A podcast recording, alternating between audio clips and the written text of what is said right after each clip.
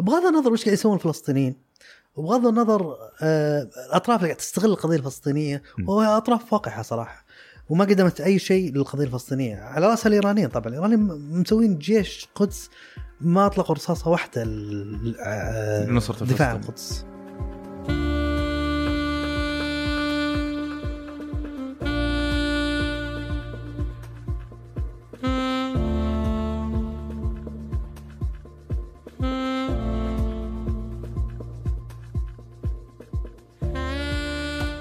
أهلا يا أحباب، مرحبا بكم في حلقة جديدة من تريند بودكاست. أولا نود أن نشكركم على تفاعلكم الجميل، بفضلكم أصبح تريند في المركز الأول على 4 دول في العالم. تعليقاتكم ونشركم للحلقة كان له أثر وأصداء كبيرة.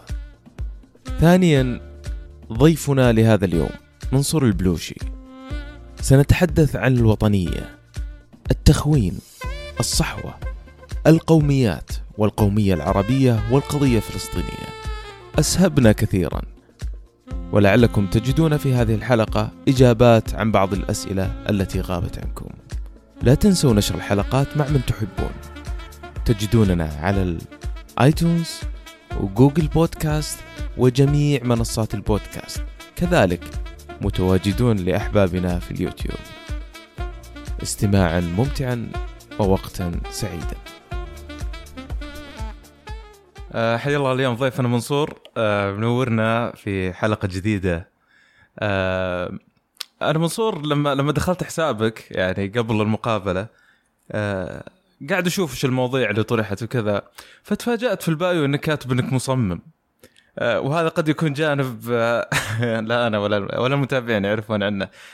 إذا ما تمانع يعني ودنا نعرف، إحنا نعرف منصور بشكل في تويتر، إيش الجانب الآخر من منصور اللي حابين نحن نعرف عنه؟ في البداية أول شيء مشكور يا عزيزي على الترحيب. التويتر أساساً أنا ما دخلت تويتر على أساس إني أخليه امتداد لمهنتي ووظيفتي، هو الأساس إنه تعبر عن رأيك عن مواضيع مختلفة أو غالباً مواضيع في الساحة طبعاً. فعزلت مهنتي الأساسية اللي أنا كمصمم جرافيك عن موضوع، أحياناً نزل تصاميم بس غالباً إني أناقش قضايا عامة في تويتر، وكذلك اهتماماتي، بمعنى أني أنا مهتم في التاريخ فأحياناً كثيرة أتطرق لمواضيع تاريخية في تويتر، لكن هذا بعيد عن تخصص كمصمم يعني. فما أشوف أن أنا حسابي امتداد لشغلي، خصوصاً أني أصلاً أشتغل كثير، فبالتالي ما عندي استعداد أنقله برضو بعد الدوام، بقدر أتكلم برضو عن الشغل كثير كذا يصير. اهتمامك يعني في التاريخ هو عبارة عن هواية فقط؟ ما هو بهواية، قصدك أني احترفت تأليف كتب احتمال مرحلة متقدمة، لكن أنا فعلا يعني مهتم في التاريخ بشكل كبير جدا، يستهوين الموضوع كقارئ وليس كتخصص. أقصد كتخصص كجامعي يعني. نعم. احتمال إذا بكمل، ما أنا معي إدارة أعمال، معي بكالوريوس إدارة أعمال، فلو بكمل يمكن أكمل تاريخ ماجستير احتمال، لكن ويمكن برضو ألف كتب عن تاريخ، بس أبقى أتناول قضايا معينة يعني تواريخ معينة، وخصوصا أننا مهتم في موضوع التاريخ الاجتماعي، احتمال ألف روايات اجتماعية، روايات تاريخية تتكلم عن تاريخ، لأن التاريخ الاجتماعي شوي فيه ضعف، في ضعف شديد. أنا حياتنا التاريخ الآن عبارة عن تاريخ معارك، لو تقرأ أي كتاب في تاريخ تلقى تاريخ معارك، لكن تاريخ الناس البشر العادي اللي عايشين حياتهم وممارساتهم هاي تقريبا ما أقول شبه معدومة لكنها ضعيفة جدا. لو في إضافة بتقدم إضافة تاريخية حقيقية تكون عن طريق الرواية التاريخية اللي هي تتناول حياة الناس العادية، تتحدث عن فترة زمنية معينة محددة، أو تتكلم عن التاريخ الإسلامي والعربي بشكل عام على حسب المادة اللي بختارها بعد كذا. لكن مثلا بعطيك مثال، فيه رواية غرناطه، رواية غرناطه اللي هي لرضو عاشور، تطرقت للأندلس في اليوم اللي بعد سقوط الأندلس، بعد يعني تسليم مفاتيح غرناطه وكذا، وجابت حياة الناس، كيف الناس عايشة ال100 سنة، عاشتها الناس كيف عاشت ال100 سنة اللي بعد سقوط غرناطه. أعتقد أنها من أجمل الروايات اللي قريتها. رواية من هذا النوع مهمة جدا لأنها تضيف لك تاريخيا. طبعا الرواية ما تلتزم بمصادر تاريخية محددة للأحداث للسيناريو، لكنك أنت ملتزم بالأحداث. يعني سقوط الناطق حدث 1402 تحطه، أوكي.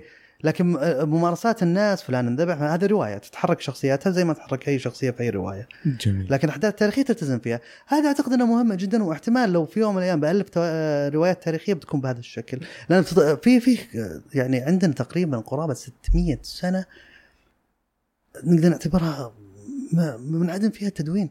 من عدم يعني من بعد سقوط غرناطه في القرن الخامس عشر، نهاية القرن يعني القرن السادس عشر نقول أوكي، إلين الدولة السعودية الأولى تقريبا ما في شيء مذكر، ما في شيء، الناس ما تتكلم، الناس كيف عايش وكذا، ما في شيء. التدوين قليل جدا في ذاك الفترة. أعتقد إحيائها بشكل روايات أو بشكل مؤلفات بيكون شيء جيد. إضافة قد يكون يعني إحنا في الجزيرة العربية أو في السعودية دوم بعضها على شكل قصائد، يعني جانب منها. هذا تدخل في سياق ثاني اللي هو أنثروبولوجي، اللي هو القصائد القبلية وكذا والروايات القبلية. هاي تأخذ كمصدر، بس مش مصدر يعني قوي. جميل، كلنا شوق جال إن شاء الله. إن شاء الله إذا بإذن الله قوك الله. طيب، بالحديث عن منصور دائما ما نتكلم عن القومية العربية والصدام الدائم في من خلال طرحك ضدهم والناصرية والامتداد التاريخي. وش موقف منصور بالضبط من العروبة؟ أو كأول شيء كيف يعرف منصور مفهوم العروبة والقومية العربية؟ هو قبل أن نعرف العروبة، هي الإشكالية وين بدت. إحنا عندنا الآن في هذه الفترة أوكي في صعود التيار الوطني، وبالضرورة أي صعود وطني راح يصطدم مع الإدراجات السابقة اللي هي إدراجات عبر الحدود، إدراجات أممية. نتكلم عن الإسلامية والقومية. القومية بدأت قبل طبعا، وأسست الإسلاميين، يعني في أفكار كثيرة عند الإسلاميين هم مارثينها ورث من الإدراجة القومية وإدراجات عبر الحدود. الآن مع صعود التيار الوطني، واللي أعتقد نفسي أني أنا جزئيا معهم في الصدام هذا طبيعي بين إدراجات عابرة الحدود وبين إدراجات وطنية محد الحدود. إحنا منطلقاتنا وطنية، يعني مصلحة السعودية أول شيء عندنا، وبعد كده نشوف وش يعني المصالح مشتركة مع الدول الجوار وغيرها. القوميين والإسلاميين منطلقاتهم مختلفة، منطلقاتهم أممية، أن مصلحة الأمة العربية، وبعدين تيجي مصالحكم الإقليمية أو القطرية اللي كانوا يسمونها الشسمة. هم يسمونها قطرية في أحزابهم يعني، وأدبيات القوميين يسمونها قطرية. طيب، بالنظر للقوميات الأخرى مثل النازية، مثل يعني القوميات دائما تعتمد على العرق ولا تعتمد على اللغة، بعكس القومية العربية اللي اعتمدت على لغة واحدة لتجمع تحت ظلالها دول لا تنتمي للعروبة كعرق. فالعرب يعني احنا نعرف انه منطلقوا من جزيرة العرب، ولم يكون من خارج الجزيرة العربية اصلا يتحدثون اللغة العربية. فكيف الان كل من يتحدث اللغة العربية اصبح ينادي بالعروبة؟ هل هي قومية مكتملة الاركان مثل القوميات الاخرى؟ احنا شوف، القومية اساسا مش عرقية. اوكي، الحين احنا نضطر نقول هذا التعريف لان نبغى في تعريف ثاني خاطئ او ناقص. اوكي، قاعدين نحاول نتصدى له، نقول بأنها عرقية. هي مش عرقية، هي تتكلم، احنا نتكلم في القرن التاسع عشر تقريبا. هي طبعا من القرن السابع عشر بدأت تتكون في أوروبا، بعد ضعف الكنيسة وكذا بدأت تطلع الدول القومية اللي هي قائمة على الشعب. أن في أوروبا بسبب الحروب الطائفية بين البروتستانت والكاثوليك وصلوا اتفاقية أن خلاص كل شعب مسؤول عن نفسه، سواء بروتستانت كاثوليك. ما تتدخل بريطانيا بالمواطنين الفرنسيين أو بالشعب الفرنسي أو العكس، عشان والله هذا بروتستانتي وهذا كاثوليكي. توصلوا أن كل كانت اتفاقية وتسفاليا اسمها، ظهر بنهاية القرن السابع عشر، ناس التاريخ صراحة، أنه خلاص كل شعب مسؤول عن نفسه. فطلعت القومية وش تقول مثلا هنا في السعودية غالبية الشعب وشو عربي. أوكي، فإحنا العرب أوكي، فيها أكيد إن أقليات مش عربية، الأقليات مش عربية هذه داخلة قومية. إحنا نتكلم عن قومية الآن، أوكي، مش عرق ولا لها لغة ولا شيء. هذا أحد تعريفات الهوية اللي بعد كذا بنجيها في القرن التاسع عشر. الآن خلاص تكونت، صار في شعوب، في فرنسيين، في إنجليز، في إيطاليين، وفيها صارت في شعوب. عندنا هنا في المنطقة فنهاية القرن التاسع عشر وبداية القرن العشرين بدأت تكون قومية عربية. القومية العربية هذه كانت ردة فعل على القومية التركية اللي تكونت بنفس السياقات، تكونت على كل حال وإن كانت متأخرة عن أوروبا لكنها بنفس السياقات. الشسمة جت التعريفات، هنا جت المشكلة في تعريف الهوية بالذات. احنا نتكلم عن دول الأمصار الآن، كان عندهم مشكلية أنهم ما بلاقين هوية، هذا واقعهم، فراحوا ماخذين الهوية العربية، وكان في تصادم قوي جدا ترى بينهم هم أنفسهم بتعريفات الهوية. مع التقدم مع الوقت، مع بروز تيارات معينة اللي هي شسم القومية، قدموا تعريف ما أدري شيء بصراحة، تعريف نقدر أقل شيء نقول فيه ناقص. أنا قالوا أي أحد يتكلم عربي هو عربي. أوكي، بغض النظر عن يعني كشعب إذا بنتكلم كشعب العرب هم بالجزيرة العرب فقط. أوكي، هذا شيء واضح. كعرق هو مش موضوع عرق، لأن القومية مش عرقية. جو نازين وذول طلعوا أنه موضوع عرقي، هو مش عرقي بالأساس، هو إن في شعب عربي موجود. أوكي، موجود من 4000 سنة نتكلم، هذا هو الشعب اللي موجود في الجزيرة العربية ويصير دولة. أوكي، هي الفكرة. وحطوا الهوية مكونات هوية، طبعا فيه كلام كثير ونقاشات كثيرة على موضوع وش مكونات الهوية. الدين ترى أحد مكونات الهوية، الدين أحد مكونات الهوية، اللغة، المنطقة الجغرافية، التاريخ المشترك. وأحد مكونات الهوية الوحدة السياسية، الوحدة السياسية أحد مكونات الهوية. هذا اللي تشوف الحين القوميين يتجاهلونه، لأنهم والله إيديولوجيا عابر الحدود، تتجاهل الحدود السياسية وتقفز عليها، فبالتالي ما تقول إن هذا أحد تعريفات الهوية، تعتبر الهوية فقط لغة وانتهينا. طبعا هم يفترضون أن في تاريخ مشترك بين الأمصار والعرب، ويفترضون أن في ثقافة مشتركة، في مشتركات بين الشعوب الشرقية كلها في الثقافة، يعني على مستوى الثقافة، لكنه مو بالشكل اللي قاعد هم يصورونه أن المصري مثلا زي السعودي ثقافيا بشكل تام. مش صحيح، مش صحيح نهائيا، حتى على مستوى اللبس، على مستوى التكوين الاجتماعي، حتى القبلي اللي عندنا موجود مش موجود في مصر. اوكي، ففي فرق، في فرق واضح جدا. لكن هم اختزلوا التعريف القوميه بالشسمه باللغه، وهذا طبعا تعريف غير صحيح.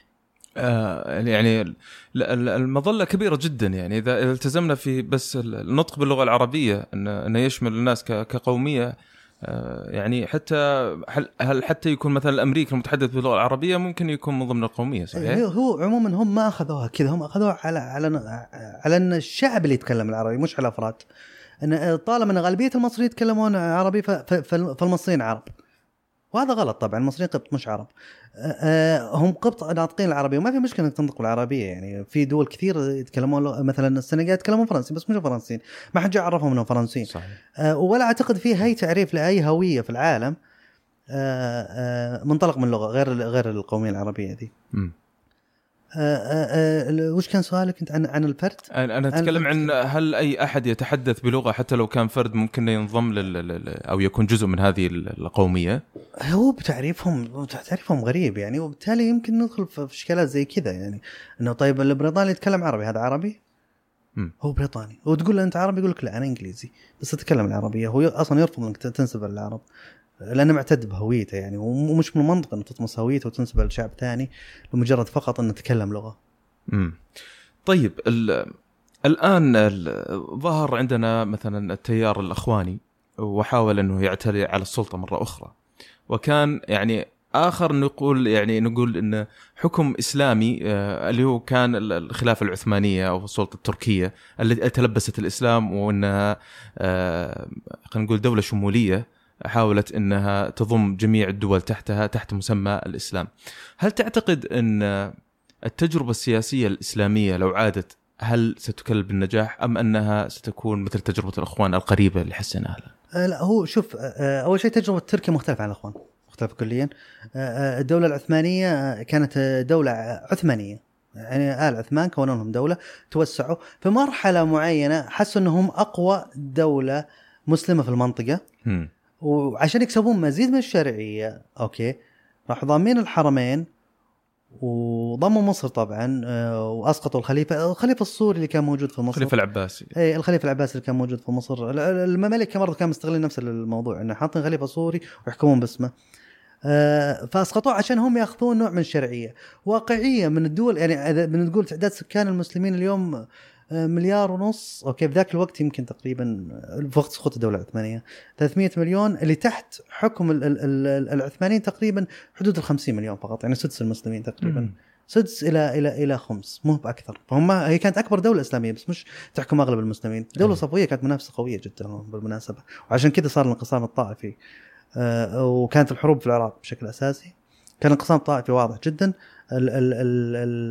الطائفيه السياسيه طبعا هذيك ما تطلق عليها طائفيه سياسيه لان مرحله قبل القوميه لكن كان فيه الانقسام الطائفي في المنطقه بين السنه والشيعة وفي العراق تحديدا وبدات تطلع نوع من الهويه الطائفيه. الشيعة بدات عندهم الممارسات اللطم هذا طلعت في ذيك المنطقه ذيك الفتره وبذيك المنطقه تحديدا لأن كان يحاولوا يرمزون الشيعة يعني فيه شيعة هنا وهذا شكلهم ورمزيتهم هذا رمزيتهم مقابل السنه اللي هذا شكلهم فطلعت الطقوس الشيعة. قبل الشيعة ناس عاديين يعني ما عندهم ذي الطقوس اللي موجوده اليوم اللي جابها الصفويين تحديدا. نرجع للعثمانية عشان ما العثماني هذه تجربة العثمانيين. الإخوان المسلمين هذا تصنف من الأحزاب أحزاب الإسلام السياسي هذه بعد ما طلعت القومية وتشكلت الدولة الحديثة وطلعت الأحزاب اللي مفروض أنها وطنية طبعا الأحزاب الوطنية طلع الأحزاب مفروض تكون محافظة لكن طلعت أحزاب إسلامية عندنا لأن شوية تجربة مختلفة عن أوروبا. إحنا يعني في المنطقة هنا في ناس حاولوا يقلدون تجربة أوروبية بالحرف لأن الاستعمار أثر عليهم فقلدوا وسووا أحزاب. نبغى نقلد أوروبا نبغى نسوي ديمقراطية زي أوروبا نبغى نسوي أحزاب زي أوروبا فسووا أحزاب طلعت أحزاب إسلامية بسبب أن أنت مش أوروبا فبالضرورة بيطلع عندك أحزاب مش بنفس الشكل اللي أنت تستناه من أوروبا محافظين وليبراليين ومش عارف إيش أحزاب مشوهة. ما أعتقد أنها مشوهة هي تعبير للمرحلة يعني وللفكر ذاك الوقت يعني كان أغلب أحزاب ليبرالية وقتها وكان فيها هذا حزب محافظ يعتبر حزب الإخوان المسلمين وهو حزب غريب جدا شوي يعني كان جماعة دعوية وتشارك في انتخابات سياسية وحزب لكنه عابر للحدود وعابر الحدود مش يعني فقط أنه يتمنى أن يكون عابر لا فعليا له فروع في عدة دول في المنطقة. فهذا الشكل الغريب تجربة غريبة هي صراحة وخاصة بالإخوان أعتقد ما نقدر نسقط عليها الثاني واستمر 8 سنين. هم طبعا أي حزب سياسي يبغى يوصل للسلطة من الآخر وقدموا إيديولوجيتهم بمفاهيم ما يعني أنت قاعد تستخدم الدين فبالتالي تقدمها بمفاهيم مثالية نسبيا أن الإسلام هو الحل وأن مجرد أن نطبق الإسلام راح تنحل كل مشاكلنا راح تصير دول عظمى وأشياء زي كذا. اليوم طبعا هم تجاوزوها هم نفسهم تجاوزوها. المد الإسلامي اللي طلع وقت الصحوة هذا مختلف عن الإخوان المسلمين عن تجربة الإخوان المسلمين. الإخوان المسلمين فعلا استفادوا من التجربة دي وهم تصدروا المشهد في فترة الصحوة اللي طلعت نقدر نقول يعني بنهاية الستينات بداية السبعينات بدأت تشكل الفكر مش الفكرة الأيديولوجيا الإسلامية بدأت تجتاح يعني وبدأ يصير لها قبول اجتماعي ومنها الأحزاب السياسية الإسلامية صعدت وحتى الجهادية طلعت في ذاك الوقت صحيح. قبلها كانت أغلبها أحزاب قومية مسيطرة حتى الأحزاب الجهادية اللي يسمون نفسهم الفدائيين كانوا قوميين قبل مش وكانوا يسارين بعضهم شيوعيين حتى ما كانت القومية العربية عرفت بداية أنها شيوعية يعني هي ما كانت شيوعية هي ضمير اليسار أوكي ولا أعرف أنا حزب شو اسمه عروبي كان يعني نقدر نقوله يمين أو يمين وسط أغلبهم كانوا يسار إلا إذا بنصنف الوفد مثلا حزب قومي كان قومي صراحة. حزب البعث يعني كان يعني ميول يسارية واشتراكية يعني أي نعم أي نعم ومش مع الحزب الشيوعي لأن الحزب الشيوعي وهذا من الأشياء اللي شوي صعبة في قراءة يعني التفريق بين الشيوعيين والاشتراكيين فيه صعوبة. بس كانت الأحزاب الشيوعية كانت يعني ولاها ترى تحسب مش بالضرورة أن ولاها السياسي في ارتباط فكري وسياسي لا وسياسي كذلك بينهم وبين الاتحاد السوفيتي واضح كان يعني ما كان يخفونه. طيب ما جاوبت على موضوع التجربة الإسلامية هل لو عادت للسلطة هل ممكن تحقق نجاح؟ هي وصلت للسلطة في كذا دولة أوكي النجاح هنا يبغى نحدد مقاييس النجاح وبعدها نحكم عليه. نجاح دولة مدنية تجمع تحت مظلتها جميع أطياف المجتمع بحكم الدولة الحديثة لا ما يقدرون هم بيرجعون مش الإسلامي بترجع تيارات محافظة أكيد ترجع تيارات محافظة بس مش بنفس شكل الصحوة. شكل الصحوة هو ما كانت أحزاب سياسية وجت أوكي وصلت للسلطة. وقت الصحوة كانت يعني تصعيد الدين من أنه دين دي موجود على مستوى الأفراد وعلى مستوى المجتمع، مش مشكلة، إلى أيديولوجيا عامة حاكمة المجتمع، كأنها أيديولوجيا شمولية، كأنها زي الشيوعية. لما الشيوعية لما كانوا يحكمون الدول كانوا يلزمونك في كل شيء، حتى طريقة لبسك، صحيح. حتى طريقة كلامك وعبادتك كانوا يلزمون. الأيديولوجيا الإسلامية في وقت الصحة وصلت لمرحلة زي كذا، أن تحدد الناس لبسها وطريقة كلامها، وحتى لو تبي تمسك المايك لازم تاخذ فتوى قبل. فتحولت الأيديولوجيا عامة. هنا كان في عبء على، يعني صار تحول الدين بدل ما هو ممارسة عادية موجودة اليوم وموجودة وقت الصحوة وموجودة قبل الصحوة وبشكلها الطبيعي، ما عاد صارت شكلها طبيعي، يعني سياقها الاجتماعي الطبيعي اللي موجود بحياة الفرد واليوم موجود عندنا برضو، وما تغيرت، هي نفس العبادات نفس كل شيء، لكن صعدوها لمستوى أيديولوجي، وهذه كانت تحولت لعبء حقيقي على المجتمع. في يوم من الأيام كان الدين يشكل لنا عبء، أن باستمرار تسوي شيء لازم تحاول تقدم له مبررات دينية. هذا مش منطقي، حتى على مستوى الممارسات الاجتماعية، يعني كانوا يستخدمون الأيديولوجية هذه للتحكم في الناس أو في مفاصل حتى حاولوا أنهم يتحكمون بمفاصل التعليم أو شيء زي كذا بسيطة. هذه كانت شوي ما هو مو الصحوة، إحنا الصحوة مشكلة إنه مفهوم شوي شامل وكبير جدا، تعريفه صعب، لكن هي الصحوة صعدت على المجتمع ككل. في تيارات صحوية سواء عندها بعد سياسي، يعني كانت منطقاتها سياسية وعندها أهداف سياسية، أو كان هدف اجتماعية فقط، وعجب الجو إنه والله أنا عجبني أن أسيطر على المجتمع، أن أتصدر المجالس، أن كلمتي مسموعة. في ناس هذا هدفهم فقط، مش بالضرورة إنه عندهم أهداف سياسية، وفي عندهم أهداف سياسية. والإخوان المسلمين بحكم إنه حزب قديم وعنده تجربة وقت الصحوة، احنا نتكلم في السبعينات مثلا، في السبعينات كانت ذروة، مش في الثمانينات ذروة الصحوة، منذ السبعينات تقريبا الصحوة كانت خاص قاعد تاخذ موقعها في المجتمع. الإسلاميين اللي هم الإخوان المسلمين تحديدا، بحكم عندهم تجربة وعندهم كوادر وعندهم كل شيء، حبوا يوجهونها إنه كيف نستفيد منها. اليوم المجتمع صار متقبلنا بشكل كامل، يعني فكيف نقدر نستفيد، وقدروا يستفيدون من الموضوع. هم محددين طبعا من قبل وش نسيطر على التعليم، نسيطر على الاعلام، نسيطر كذا، عندهم أجندة. عندهم أجندة محدده وخارطه الطريق، وفعلا قدروا يكتسحون فرض افكارهم ولا تزال الى يوم كذا. تجربه مرسي والاخوان عندما صعدوا الى سلطه في مصر، ليش فشلوا بفتره سريعه يعني جدا؟ هل هو بسبب الايديولوجيا اللي هم في رؤوسهم، أو أنهم كانوا لم يفوا بالوعود، أو ما كانوا قد الوعود اللي هم أعطوها للناس؟ أول موضوع كبير شوي حق التجربة، لا خلينا نلخصها بنقطتين أو ثلاثة. يعني هي شوف، هو الفترة اللي هم جايين فيها شوي، مع الحصانة اللي لهم في الثمانينات وفي السبعينات وفي التسعينات ما عاد موجودة لهم اليوم، يعني هم مش فوق النقد. 2013 مو فوق النقد قوي جدا ضدهم. هم كوادر للحكم، يعني هم كويسين في المعارضة، بس واضح جدا أنهم كانوا ضعيفين في الحكم. ما عرفوا شلون يستوعبون المجتمع، وخلقوا نوع من الانقسام. هو الانقسام هذا اللي ضرهم جدا، يعني لو قدروا انهم يستوعبون المجتمع بشكل عام، ما يخلون ان المجتمع المصري اخوان وغير اخوان. ما قدروا هم لما حزبوا الناس اخوان، خلاص صار عندهم غير اخوان. بدون الانقسام هذا بيختم، اعتقد انه قراءتهم للمشهد في وقتها ان نقسم المجتمع للاسلاميين وغير اسلاميين، والاسلام هو الحل، ونعم للشريعه والممارسات هذه. اعتقدوا ان هي بتعطيهم الباور اللي يحتاجونه عشان يسيطرون على البلد. لكن واضح ان هذا الشيء ضرهم.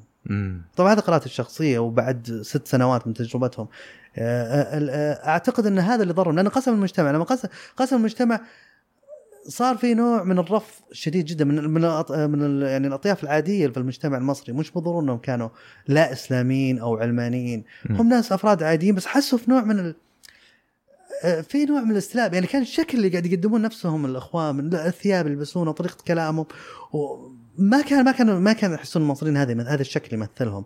فحسوا في نوع من العدائية. وغير كذا خصوم الأخوان اشتغلوا بشكل قوي جدا. الأخوان كانوا يبغون يطبقون التمكين في لحظة هم مش مسيطرين فيها على مؤسسات الدولة، وهنا كانت في، يعني هذا أعتقد شيء خسرهم. مؤسسة الجيش كانت قوية جدا، أقوى منهم. هم ما عرفوا أو ما يمكن ما قرأوا المشهد بشكل كويس. بس على فكرة أنا ملاحظ إن في الناس تختزل تجربة الأخوان في في مرسي، لا في اخوان مصر، لكن في اخوان السودان وصلوا سيطروا 30 سنه وطبقوا التمكين. طبعا فشلوا تنمويا منتهي منها، لكنهم حكموا 30 سنه. اذا بنتكلم عن نجاح مده الحكم اللي انت حكمتها، فهم حكموا 30 سنه صراحه. في السودان بدون ما يقدمون أي شيء للسودانيين عشان نكون واضحين. صحيح. ما قدموا لهم أي شيء، دمروا البلد تقريبا، بس أنهم قدروا يسيطرون على الحكم. ولا أنا جزء كبير يعني لما سقط البشير جزء كبير من الحكم ده موجودة كان من بقايا الأخوان. إيه، وهذا اللي يفسر الصياح والنحيب اللي قاعدين نشوف بتويتر والأعلام الزرقاء اللي انقلبت مناصرة للبشير. هذه العلامة الزرقاء شوية جاية بعد كده، اللي هي هذه تقريبا تكتيكات مرحلية، يعني ما هي صارت. أعتقد أن الأخوان لما سقط البشير هم اعتقدوا أن ثورة ضد الأخوان، هم كانوا ضدها أكيد، يبغون يلتفون على الموضوع، بيرجعوا من البوابة الخلفية، ف حبوا أن يخلون المشهد، يحولون المشهد من الصراع بين إسلاميين 30 سنة يحكمون السودانيين وثاروا عليهم، أن يحولون المشهد أنه صراع بين المجلس العسكري الحالي هذا هو اللي موجود بأعضاء الحاليين وبين الشعب. وحبوا ونجح نسبيا صراحة في وحتى الشعارات الزرقاء ذي اللي سووها وكذا، أعتقد أنها كانت نوع من نحاول نختبر قوتنا، نشوف قد إيش نأثر، كم واحد بيأيدنا وبيحط الأشياء الزرقاء، مدى تأثيرنا الحالي في هذه المرحلة في الجمهور. وفي عندهم تأثير كويس أقلها في السودان. أنا أعتقد أن السودان يعني مسيطر عليها إخوانيين، أعتقد بشكل كبير جدا، مع أنه يعني هناك أعتقد أنه يعني أنا أستغرب أنه تحت الإخوان المسلمين نجد السلفية، نجد الصوفية، نجد يعني متنوعة المذاهب، فقادرة الإيديولوجية الإخوانية أن وحتى التكفيريين معاهم فكيف قادر هذا الحزب السياسي الديني أنه قادر يسيطر على أكثر من فكر تحت مظلة واحدة؟ لا هم أساساً مش يعني حتى ظهر حسن البنا كان يحضر جلسات صوفية، يعني هذا هو ما كانوا متبنين مذهب أو متبنين، هم يعتبرون نفسهم حزب سياسي إسلامي، ما يفتون الإخوان، ما يفتون، ودائما لما يسألونهم انت اشراكم كذا يقولك لا انا مش مرتبطوا، اسألوا الازهر، لانه ما يبغون يدخلون في الانقسامات هذه. عندنا هنا اللي هو يعتبر الشكل الاخواني للسلفيين اللي هو السرورية. السرورية تقريبا سلفيين يعني بافكارهم العامة، لكنهم يتحركون يعني شقهم السياسي شق اخواني. اي شقهم السياسي، وهنا حاولوا انهم يتقربون للسلفيين بالجزء الديني، يعني انه محاولة الامتزاج بالمجتمع. إيه، لأنه هم يشوفون إنه يبغون يتقربون هم يبغون يسيطرون على المجتمع طبعًا فكريًا، ويبغون يتقربون من المجتمعات من خلال المذاهب، ما يبغون يصدمون المذاهب لأنه مش ما يشوفون إن هذه معركتهم، معركتهم سياسية بالأساس. أوكي. طيب أنا شفت لك مقابلة أو محاورة على اليوتيوب كنت تتكلم عن مفهوم الخلافة. إيه. وش موقفك لو بنتكلم فيها باختصار؟ هي أنا هذه أعتقد إنه كان فوق صعود داعش. أوكي. إيه. فوق صعود داعش كان الكونسبت اللي شغال عليه داعش الخلافة الإسلامية. أوكي، إنه بنعيد الخلافة الإسلامية وكذا. فالورقة هذه جت بالسياق هذا، إنه أبغى قد إن يا جماعة الخلافة الإسلامية مش الشكل المثالي اللي قاعد تتصورونه. طبعا الأحزاب الجماعات الجاهدية تروج للخلافة إنه نموذج بعد المثالي. أوكي، وإنه شيء خلاص هو الخلاص. إذا وصلنا لمرحلة الخلافة هذا خلاص لكل أوجاعنا الحياتية، وبنوصل لدول متطورة وبنتحدى العالم، وفي نوع يعني نوع من دغدغة المشاعر وتصور وردي للمستقبل. وهذا التصور قائم على معطيات مش صحيحة. أوكي، اللي هي دولة الخلافة هذا اللي قاعد يصورونها معطياتها مش صحيحة، فعشان كده حطيت الورقة عشان أبين أول شيء إن دولة الخلافة ما كانت مثالية، الناس كانت تعاني في ظل دولة الخلافة، هذا شيء. الشيء الثاني إن دولة الخلافة مش التصور اللي قاعد تقولون إن دولة الخلافة قاعد تحكم كل المسلمين، مش صحيح. ما قد حكمت كل المسلمين يمكن تقريبا 90 سنة، الباقي ترى كان انقسام في دولة الخلافة هي دولة الأكبر، وفي دول ثانية موجودة، وفي فترة من الفترات كان في 3 دول خلافة، 3 الأموية والفاطمية والعباسية، وكلهم متسمين بالخلافة. يعني فترة كانوا العباسيين فقط والأمويين موجودين كأمراء، لكن فترة كلهم متسمين في الخلافة، وكلهم أمير مؤمنين. إيه، أمير مؤمنين. عموما الأمير مؤمنين تطلق على الأمير، حتى يعني السلطان نفسه يطلق على أمير مؤمنين. طيب هل الخلافة كانت امتداد للإمبراطوريات، فكرة الإمبراطور؟ إيه، هي نفس الفكرة. إيه؟ لكن إيه؟ تم أسلمتها، مش أسلمتها. وهذا نقطة مهمة، أن المسلمين لما كون الدولة، أوكي، لما كون الدولة مو بالاسلاميين اليوم. الاسلاميين اليوم عندهم ادراجه شموليه قاعده تفترض باقتصاد وجود اقتصاد اسلامي، وجود سياسه اسلاميه، وجود هذه افكار ايديولوجيه. ترى ما كانوا كذا المسلمين. المسلمين لما جو مارسوا السياسه مارسوها وفق السياسه المعروفه وقتهم، صحيح. اوكي، وحتى نشوف الدوله الامويه شكلها ترى ماخذ بشكل كبير جدا من الدوله البيزنطيه، يعني بالضبط. حتى على مستوى القصور السلطانيه وكذا، كانت قصور بيزنطيه، ما هو بالشكل اليوم. في فرق بين الدولة الإسلامية وبين الأيديولوجيا الإسلامية الموجودة اليوم. الأيديولوجيا الإسلامية كانت تقدم أول شيء تقدم أجوبة لأسئلة حديثة ما كانت موجودة عندهم ذاك الوقت. ثاني شيء أنا شوي فيها نوع من حاولت تتمايز بين الأيديولوجيات الموجودة اليوم، أوكي، فتخلق هذه الأشكال الغريبة والأجوبة الغريبة من اقتصاد إسلامي وسياسة إسلامية والأشياء هذه. لكن في وقتهم ما كانوا مطالبين يقدمون أشياء زي كذا، هو خليفة قاعد يحكم، وهذا هو النموذج العام للدولة في ذاك الوقت، يعني بالضبط. تقريبا شكل الدولة الإسلامية هو مقارب لأغلب الدول في وقتها، ما في تمايز كبير جدا، اللهم في الجزء اللي يتعلق بأنهم الدولة الأموية تحديدا أنهم كانوا يتعاطون مع العرب، فبالتالي يتعاطون مع قبائل عربية. هنا تحس أن فيه شوي بطريقة الإدارة الأموية كانت شوي مختلفة، طريقة بدوية نوعا ما، مش طريقة بدوية، أن هم مثلا كانوا يتعاطون مع رأس القبيلة مثلا، له مكانه شيخ القبيلة، له مكانه، كانوا يدخلون على معاوية بن سفيان ويرفعون صوتهم عليه، لكن ما كان يقول لهم شيء، لأنه يعرف أن هذا الشخص وراه يمكن آلاف الأشخاص، جيش وراه. أي، وهذا رجل قبلي عند الأنفة ذي. هم عرب في النهاية، يعرفون شلون يتعاطون مع العرب، على العكس مثلا الفرس ما كانوا يعرفون يتعاطون مع العرب، وهذا اللي كان يخليهم يدعمون المناذرة كانوا مهمتهم أنهم يتعاملون مع العرب، هم التابعين الفرس عشان يتعاملون مع العرب، لأن الفرس ما يقدروا يتعاملون مع العرب، في صعوبة نتعامل مع القبائل العربية، وحصلت المعركة الشهيرة اللي هي ذيقة لأنه ما بعرف يتعامل مع العرب. السؤال دائما ينطرح إذا عندما نرى أن القوميون، يعني العروبيون، يتكلمون عن العروبة وبنفس الوقت يدندنون على وطنيتهم داخل بلادهم، هل تتعارض القومية والانتماء القومي مع الوطنية؟ هو في الأساس فكرة القومية هي الوطنية. فكرة القومية هي الوطنية، يعني مثلا في ألمانيا القوميين هم الوطنيين، أوكي، هم اللي ينادون هذا الوطنية. عندنا هنا إشكالية الإدراجات عبر الحدود، أننا عرفوا تعريف القومية متجاوز الحدود. الآن لما يطلع الرئيس الأمريكي ويقول الأمة الأمريكية، هي الأمة الأمريكية، هذه القومية الأمريكية، طبعا بافتراض أن صار هو ربعه، يعني بافتراض أن هم هذا هم الأمة الأمريكية، الأمة البريطانية، فالأمة العربية المفروض أنها هي الأمة العربية اللي هم العرب في الجزيرة، وإن كان أنهم 7 دول ما عندهم دولة واحدة، لكن هذه هي. هم عطوا تعريفات غريبة للعروبة، ضموا شعوب تقريبا 80% من اللي يعرفونهم من العرب ومش عرب، وتكونت هذه الأفكار في دول اللي هي مش عربية، أوكي.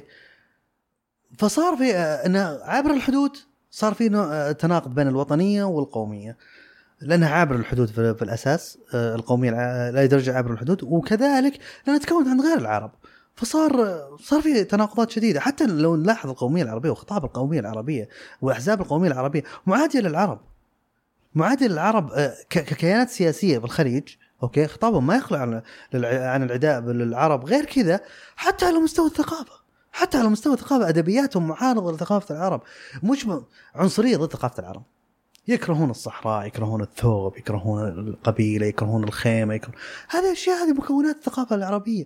لما أقول أنا عربي، أنا أول شيء أستحضر هذا الشيء، هذه الثقافة العربية. أنا كيف أميز العرب عن أي شعب في العالم؟ من خلال لبسه، من خلال صحراء، من خلال جمله، من خلال قبيلته. هذه الثقافة العربية، هذه مكونات الهوية العربية، هذول معادين لها. كيف هذول العرب؟ اللي أفهمه الآن من الكلام اللي قلته إن هؤلاء العربيون عندهم أجندتهم الشمولية العابرة للحدود تتقاطع مع أجندتنا الوطنية الداخلية. إيه طبيعي، هو شوي الإدراجات عابر الحدود، سواء قومية أو إسلامية، منطلقاتها مختلفة عن منطلقات الوطنية، أوكي، من حيث المبدأ إن منطلقاتها مختلفة، أوكي، قدام احتمال يعني احتمال انه والله في مشتركات وفي اختلافات، لكن طالما ان منطقاتك مختلفه راح تنصدم في مرحله من المراحل، اوكي، بين المصلحه الوطنيه وبين التعريفات هذه العابر الحدود. هذا من ناحيه، هذا من تعريف عام. لكن ممارسات الاحزاب القوميه هذه كانت قائمه العدائيه للخليج اساسا، يعني هذه مشكلتهم، مش مشكلة في القومية، احتمال القومية كانت تأخذ سياقات مختلفة وما تكون مصطدمة مع الوطنية بالضرورة، أوكي، لكن عند الأحزاب هذه هي أساسا قائمة على عداء العرب، هذه حقيقة، أوكي، وخطابهم مليء بالكراهية. كيف كيف كيف كيف مبنية على العداء العرب؟ هي كذا تكون. طبعا أنا أعتقد بتفسير الشخصي إن لأنها في دول غير عربية تكونت، في دول الأمصار اللي هم مش عرب. الآن لما نجي مثلا شيء زي الشاعر هذا نزار قباني، لما كان اختلف الظاهر مع أحد الشخصيات الخليجية، فقام كتب في قصيدة يهجوه، هي مشكلة شخصية بينهم يعني. نكتشف إنه يوظف الإبل والصحراء يعني كشتيمة. هذه مش شتيمة، صحراء مش شتيمة، الإبل مش شتيمة، أوكي. بالنسبة للعربي طبعا أتكلم، بالنسبة للأمصار لا طبعا، هذا مش مكوناتهم، هم عايشين بيئة جبلية مدري، وما عندهم إبل، وعندهم إبل لكنهم مدري يزدرون أبهم. فعنده هذه أشياء شتيمة، يشتمك بالصحراء يا ابن الصحراء، يشتمك في البعير، هذا مش شتيمة. والعربي الأصيل كان يتفاخر في هذه الأشياء، لا يزال هذا جزء من هويتك، ما تقدر. الإبل إلى اليوم له مهرجانات، وهذا على فكرة مهرجان مرقيبة، هذا الشيء يعني يعتبر تعبير عن الثقافة العربية. أنا مستغرب إن في ناس تعادي، هذا تعبير صريح وجميل، أنا بالنسبة لي جميل ترى، بغض النظر عن بعض الممارسات الخاطئة طبعا فيه يعني. أنا في نوع من العدائية له، ما أدري ليش صراحة، وفي عدائية للقبيلة ما أدري ليش برضو، وغالبا العدائية تكون مستوردة يعني للقبيلة أو للجمل غالبا تكون مستوردة، مش يعني مهرجان إبل مرة شيء كويس. ما هذا الإنجليز يسوون للخيول ومدري مين يسوون المدري وش يعني، من حقهم، وهذا أبسط حقوقنا بالعكس. وهنا يبين لك أن العرب عندهم إرث ثقافي مهم وأصيل، أوكي، مش يعني مش لأنه والله استعمرنا صار عندنا، لا هذا أصيل، هذا موجود من آلاف السنين، صحيح. وجزء من الثقافة العربية، صحيح. ومتطور زي ما تطور بقية الثقافات، واليوم نعبر عنه بهذا الشكل، جميل، وهذا أبسط حقوقنا بالمناسبة، صحيح. طيب منصور، بعد يعني أو من سنتين تقريبا، بعد ما ظهر التيار المدافع عن الوطن يعني في تويتر وفي يعني تقريبا في منصات التواصل الاجتماعي، خرج علينا مصطلح يتهم كل من يدافع عن المملكة العربية السعودية وعن الملك سلمان وعن سمو ولي العهد بلقب وطنجي، اللي هو مقابل إخوانجي أو إيش امتدادات اللقب هذا، وليش لقبت هذه الفئة يعني وكأنها شتيمة أن من يدافع عن وطنه يعتبر من تحت هذا المظلة؟ هو عموما طبيعي جدا صعود التيار الوطني راح يأخذ من حيز التيارات الموجودة قبل، هو الإسلامي كان آخر تيارات المسيطرة يعني اجتماعيا وسياسيا حتى، فهو راح يأخذ من حيزهم طبيعي جدا. هذولك ما راح يسكتون، راح تكون عندهم ردة فعل وراح يستخدمون الترميز والأشياء دي كلها بياخذونها. قبل مصطلح وطنجي كان في فترة بتكلم عن مطلع مش مطلع الألفية، مطلع العقد الثاني من الألفية، كان فيه الإخوان يستخدمون مصطلح مطبل. المطبل هذا كان تستخدم فقط للسعودي اللي يمدح بلده، قطري يمدح قطر عادي، أوكي. هذا الاسم الجديد يعني وطنجي للمطبل، وطنجي يا أخي ما فيه إبداع، المشكلة ما فيه إبداع يعني جيب الوطني حاطين عليه جيب ما أدري، ما له دلالات طبعا، وما فيه إبداع، أتمنى أنهم يطلعون مصطلح كويس عشان نقدر نفند. فهو أكيد إنه بيصطدمون مع، على فكرة في شيء، التيارات الإسلامية، أوكي، وخصوم السعودية، أوكي، خصوصاً السعودية سياسياً، هذول بشكل أو بآخر ساهموا بتشكيل التيار الوطني. طبعاً التيار الوطني هو كان، أنا أعتقد من بعد انحسار الإسلامي كان راح يطلع تيار بيسد الفراغ، أوكي، لو جزئياً يعني، وطلع تيار وطني. التيار الوطني ده طلع نتيجة تراكمات كبيرة يعني. الإسلاميين لما جو بعد فشل القوميين طلعوا الإسلاميين يعني قدموا نفسهم كحل للفشل القومي، واليوم الوطنيين قدموا نفسهم كحل أو كبديل للفشل الإسلامي القومي قبله. طبيعي جدا بيطلع شيء زي كذا كمتوقع. من المرحلة دي احنا نشوف أنه هو كويس، هو الصح. حتى بعد 30 سنة تختلف أفكارنا تجاه التيار الوطني. زي ما اليوم اختلفت أفكارنا عن الإسلامية. إحنا في يوم من الأيام يعني كنا نعتقد أن الإسلام هو الحل بنفس شعاراتهم. اليوم نشوف أن الإسلاميين لا كان جايبين العيد وأخذوا فرصتهم يعني. وأخذوا فرصتهم أكيد. وهذا تطور طبيعي. لما طلع التيار الوطني كان منطقي جدا بيصدمون معاه هذولي، لكن فكرة أن هم كونوا هم ساهموا في تكوينه. الشراسة اللي قاعدين هم يهاجمون فيها السعودية، بشكل أو بآخر خلت الناس تتخندق خلف الوطن بمفهوم الوطن، مش بمفاهيم أخرى. يعني الهجوم اللي جانا علينا في 11 سبتمبر أعتقد أنه أقوى من الهجوم اللي تعرض له الآن، أوكي، لكن ما كنا إحنا نفسره أنه هجوم على السعودية، كنا نفسره هجوم على الإسلام. صحيح. كان إحنا منطلقاتنا مختلفة شوي، وكنا ندافع بالضرورة ندافع عن الإسلام، ما إحنا قاعد ندافع عن وضع. ما كان هجوم على السعودية صراحة، هجوم كان واضح جدا على السعودية، وفي محاولة ترميز أن السعودية المسؤولة عن الأحداث، مع العلم أن السعودية هي اللي كانت ضده بشكل واضح، وهي اللي وقفت ضده قبل سبتمبر 11 بشكل واضح، وهي اللي جرمت القاعدة بشكل واضح، وهي اللي عانت من تبعات ال. طبعا السعودية لها رمزية إسلامية يعني أكيد إنه كان بها، يعني حتى لو مو مشكلتهم مع السعودية كان بيرمزون السعودية بهاجمونها بحكم أنها هي بلد الإسلام. التيارات اللي كانوا تيارات متعصبة في الغرب، واللي كانوا يبغون بديل للشيوعية عشان يعادونها، كانوا يدورون، والغرب كانوا محتاجين جدا بديل للشيوعية عشان يحاربونه، فكان الإسلام السياسي يعني قدم لهم الخدمة دي. وش كنت بقول؟ إيه موضوع أنهم هم روجوا التيار الوطني بشكل أو بآخر. إيه هم ساهموا في تكوين التيار الوطني بهجومهم الشرس. هذا أنا لاحظته شخصيا، يعني أنا مصطدم مع تيارات الإدراجات العبر الحدود من فترة طويلة، وأتناقش معهم، وحتى الأمصار أصطدم مع دولهم بشكل مستمر ومن فترة طويلة، ولكن كان يجي الرتويت العادي اللي هو تأييد عادي يعني جدا للناس المؤيد الأفكاري. في الهجمات الأخيرة أوكي كنت أشوف في تصاعد يعني 10 أضعاف. إذا كنا والله التويت اللي أكتبها اليوم تجي لها 100 رتويت، يجي الثاني 1000. تقول لي إنه الوطنجية هو وصف ل الناس المتحمسة للدفاع عن الوطن كردة فعل ضد الهجمات اللي جت على المملكة العربية السعودية، خصوصا في بعض الحوادث يعني اللي كانت شائكة في التاريخ السياسي السعودي الفترة الماضية. المشكلة إن هذا الحزب خرج دفاع، وصار يعني في بعض الأحيان تحس إنه قاعد يتخبط لدرجة إنه ما يميز بين العدو والصديق، فصار يخون بالجملة، وكأننا نعود إلى دائرة الصفر لما كانوا الصحوة أو التيار الإسلامي يرمي بالتكفير كل من لا يتوافق معه فكرة معينة. هل منهجية التكفير التخوين هذه هل تعتقد أن الفترة الجاية حتخف بعد وضوح معالم التيار الوطني، أو تعتقد أن لا هي أيديولوجية وممكن أي أحد يستخدمها بطريقة خاصة؟ هو أنا ما أعتقد أن التيار الوطني ردة فعل التيارات دي، لا هو خلاص أخذوا مرحلتهم الزمنية، وكنتيجة تراكم الأيديولوجيات السابقة والتجارب السابقة والتجارب الوطنية برضو مهمة. أوكي بدأ صعود التيار الوطني وبدأ وفي فراغ وشغرة، وهذا بشكل واضح. لكن أنا أقصد أن استخدموا نفس أداة الإقصاء، أول كانوا يكفر، هذا كان يقصاء الخون.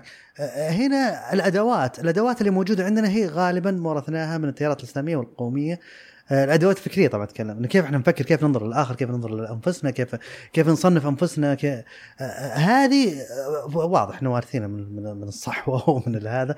فطبيعي جدا بيجي تيارات متطرفة، التيارات المتطرفة نوعية إقصائها تخويني، اوكي، لأن الإقصاء موجود ترى عند كل الناس، اوكي، وبتعبيره مختلفه يعني يقدروا يعبروا عن إقصائهم، لكن هذول تعبيرهم تخويني هو اللي امتداد للتكفير. كان من ايام الاسلام تختلف معه انت كافر بالضروره، اوكي، او بيحاول يلف ويدور انه يطلعك انت مسلم صح، هو المسلم صح وانت مسلم مش صح. الان هذول قاعدين يطلعون ان انت هو الوطني الصح وانت الوطني مش الصح، وهذا شيء طبيعي. انا ما اعتقد انه يعني من خلال قراءه المشهد الطبيعي جدا بعد الاسلاميين وبادوات الاسلاميين راح يتكون هذا الشيء وراح يكون موجود. وانا من الناس اللي ما انظر للتيارات بشكل مثالي، بمعنى أنا ما استنى انه يكون التيار الوطني تيار مثالي وأن كلهم ناس لابسين كرافتة وكذا عقال وجالسين وتكلمون بأدب، ولا طبعا طبيعي تيار اجتماعي. لاحظنا تيار اجتماعي يعني على مستوى كل الطبقات الاجتماعية متأثرين بالتيار الوطني، وقاعدين ينظرون وينظرون عن الوطنية، فبالتالي طبيعي جدا في ناس متطرفين وقاعدين ياخذون وماخذينها معارك جانبيه كذا قاعدين يخونون بعض، فطبيعي هذا. شوف انا ما تقدر تسوي له شيء، خلاص هو موجود. لكن انا رايي يعني اي حراك من الناس اللي هم خلينا نقول رموز هذا التيار الوطني انهم قاعدين يقول يا جماعه الخير يعني هدوا شوي، ولا يعني لا بالعكس مبسوطين وشيلات يعني قد احيانا بعض هذه التصرفات قد تضر في القضيه الاساسيه بسبب تصرفات الاتباع. هو المشكله ما هو يعني هو التيار معبر عن نفسه، هذا واحد يعني هو هذا تعبير عن ذات. هل بيقدرون والله في رموز معينه تقدر تحد من التخوين وكذا؟ ما ادري انا صراحه.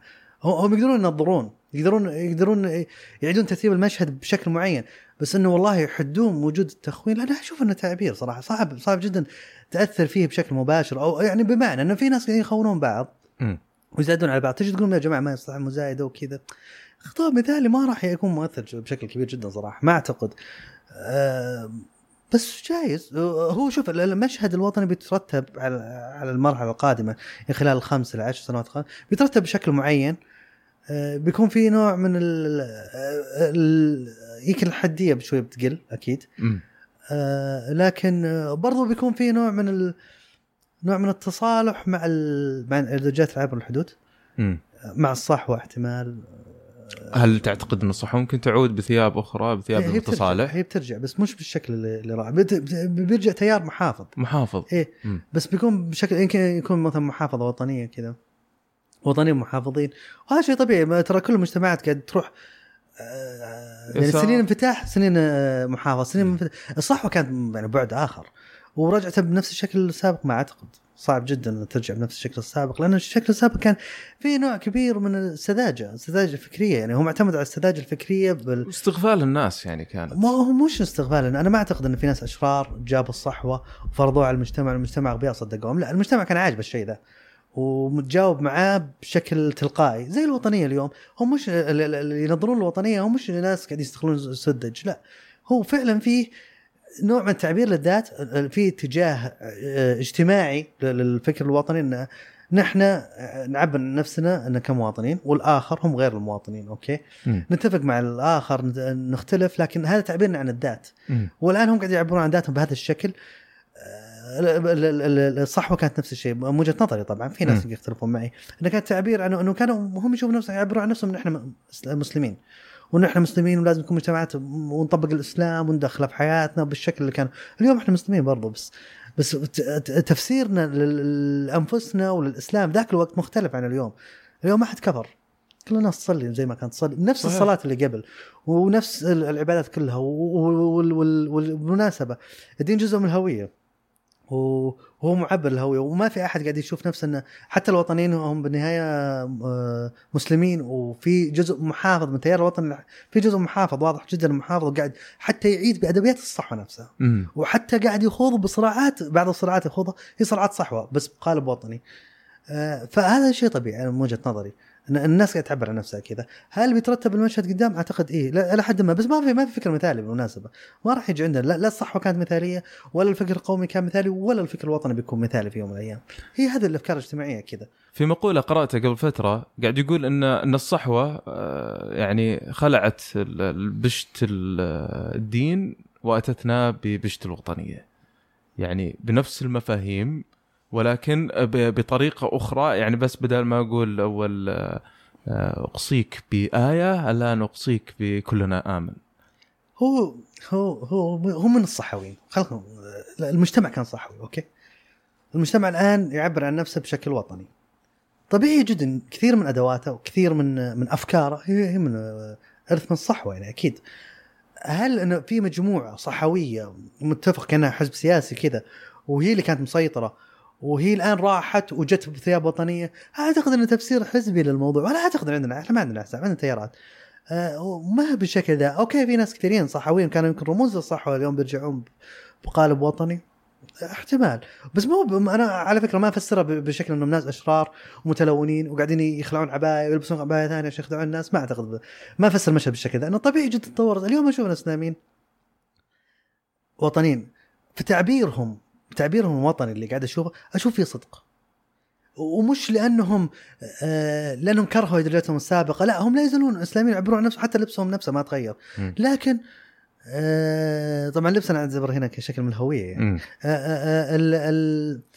أنهم ما أقول لك الهجمة الشرسة دي شكلت جزء من الهوية، من التيار الوطني أو عطت دافع. أنا قاعد أشوف والله بلدي تهاجم الناس، كانوا يقولون إنهم إخواننا مسلمين في يوم من الأيام، نتفاجأ وكانوا ضد الغرب وإحنا قاعد ندعمهم لأنهم ضد الغرب، نتفاجأ اليوم هم مصطفين مع الغرب عشان يكيدون لبلدنا وقاعدين يطالبون بعقوبات علينا اللي إحنا دولة إسلام، مش دولة إسلامية، إحنا دولة الإسلام. أوكي، فأنا قاعد أشوف فيه مشكلة، وطبيعي بنحاز لوطني طبيعي جدا طبيعي. يعني إيه، فهذا فيه نوع من الخصوم شكلوا نوع من الدافع أو ساهموا بدفع التيار الوطني أكيد. فأنا ما أحب إني أنظر بنوع من الشكل المؤامراتي، لأنه والله هذا اللي فخلوا العباء، لا ما أعتقد كده. تطور طبيعي جدا، فيه يمكن بعض الحساب عندها نوع من شكل البرقمات الاستغلال التيار الوطني احتمال، بس إنه طيب. مش هي القاعدة يعني. ما يجي اسم منصور اللي هو مقترن باسم الأمصار أو لقب الأمصار، والحقيقة يعني أعتقد أن الرمزية هذه يعني خرجت من بين يديك. كيف أصلا جت فكرة الأمصار، وكيف قدرت أنك تصنف هذه الفئة على أنهم الأمصار، أو وش أبعادها أصلا اللغوية أو التاريخية أو الاجتماعية؟ طيب ممتاز. هو أساسا ليش هي الفكرة وين؟ عندنا التيار القومي معرف الهوية اللي تكلمنا عنها من البداية، أنه معرف الهوية من خلال اللغة فقط. أوكي، وبدوا يقدمون طبعا هم فرضوا عليك التعريف ذا، أن إحنا عرفنا هذول العرب اللي يتكلموا العربية وعلى الجميع يلتزم بالتعريف ذا. أوكي، كانت البداية والفكرة الأساسية عندي إني أنا ما ملزم بالقومية. أول شيء هم جو قبل 100 سنة اللي عرفوا التعريفات هذه، وهم بشر زينا وكلامهم مش ملزم، وبالتالي أنا بقدم تعريف آخر لا ما هو بصحيح. القومية العربية ما تعرف من خلال اللغة فقط، أوكي، تعرف من خلال قومية نفسها الشعب. وطبعا مضطرين نقول إن العرق هو مش عرق، لكن نقول العرق وش اسمه واللغة والتاريخ والحدود السياسية كذلك. طيب ممتاز. وأنا عندي معطى تاريخي واضح جدا وما في كلام يعني مش ما في كلام، إنه معطى تاريخي واضح وصريح هذول مش عرب. أوكي، فجيت قلت لهم لا يا جماعة، العرب هم في جزيرة العرب فقط. أوكي، التعريفات للعرب الآخرين لا، ذول لهم هوياتهم الخاصة وشعوب أخرى ما هو بعربية. وهنا أنا قاعد أضرب التعريف القومي والتيار القومي اللي هو أصلا قوته من دول الأمصار، مش من داخل الجزيرة العربية. اللي تفاجأت له أن ناس كثيرين ما تدري أن الأمصار مش عرب. أوكي، ما تدري أن غير خارج الجزيرة العربية دي شعوب ثانية مش عربية، ما يدرون ويعتقدون أنهم فعلا شعوب عربية. فهنا دخلنا في منحة ثاني، لازم تعرف من هم الأمصار. أوكي، أن هذولي مثلا المصريين السوريين العراقيين هذول مش عرب، هذا شعوب ثانية غير عربية. اليوم تكلم العربية والقومين عرفوا أنهم عرب، وهذا خطأ بالمناسبة، خطأ على الشعوب نفسها قبل لا يكون خطأ على العروبة. أن في نوع من طمس هويتهم، وواضح أنه نوع يعني ما أدري إذا صح استخدام عبارة إرهاب فكري، نوع من الإرهاب الفكري والترهيب ومحاولة طمس هوياتهم الأصلية. وهذا شيء سيء جدا ما سمحهم الشيء ده، أن اليوم هم قاعدين يقدمون نفسهم كعرب ويزعلون تقدمهم أنه تقدمهم غير عرب. يعني صار موضوع كأشوري ولا إيه، بعلم أنهم المفروض ما يزعلون، المفروض أن هذا هويتهم، يزعلون إذا أحد قدمهم غير عرب أنه كعرب. يعني شخص قبطي مثلا، مصري قبطي بالضرورة صح، لما تجي تقدم أن أنت مش عربي يزعل، مع من العكس المفروض لما تقدم كعربي هو يزعل. أوكي، هو يتكلم العربية ما اختلفنا، بس أنه مش عربي هو. أوكي، فهين المشكلة، هذا فيه نوع من الإرهاب الفكري والضغط الفكري اللي مورس ضدهم ضد هذه الشعوب، لدرجة أن صاروا يستحون من أصولهم أو يزعلون من الناس، وهذا شيء سيء صراحة، ومعالجته تحتاج سنين، ومنهم هم نفسهم مش مني يعني، أنا ما راح أعالج. أعتقد المغرب العربي تخلص من القضية هذه، وأشوفهم ينادون بالأمازيغ والشغلات. المغرب العربي مش العربي المغرب الأمازيغي. المشكلة حتى الهوية الأمازيغية شوي حدية، يعني هم مصطدمين مع اللي عندهم يعرفون نفسهم كعرب، هم كلهم مش عرب، يعني هم كلهم بربر أو أمازيغ، يسمون نفسهم لا أمازيغ، تاريخيا هم اسمهم بربر.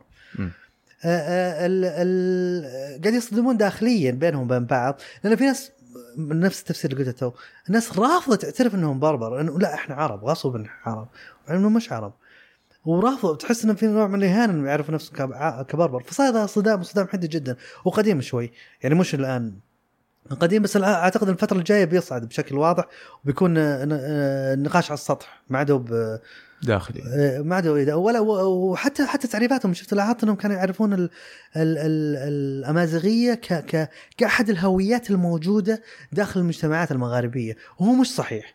هم كلهم أمازيغ، إذا بنقول أمازيغ نفس معنى البربر، هم كلهم أمازيغ.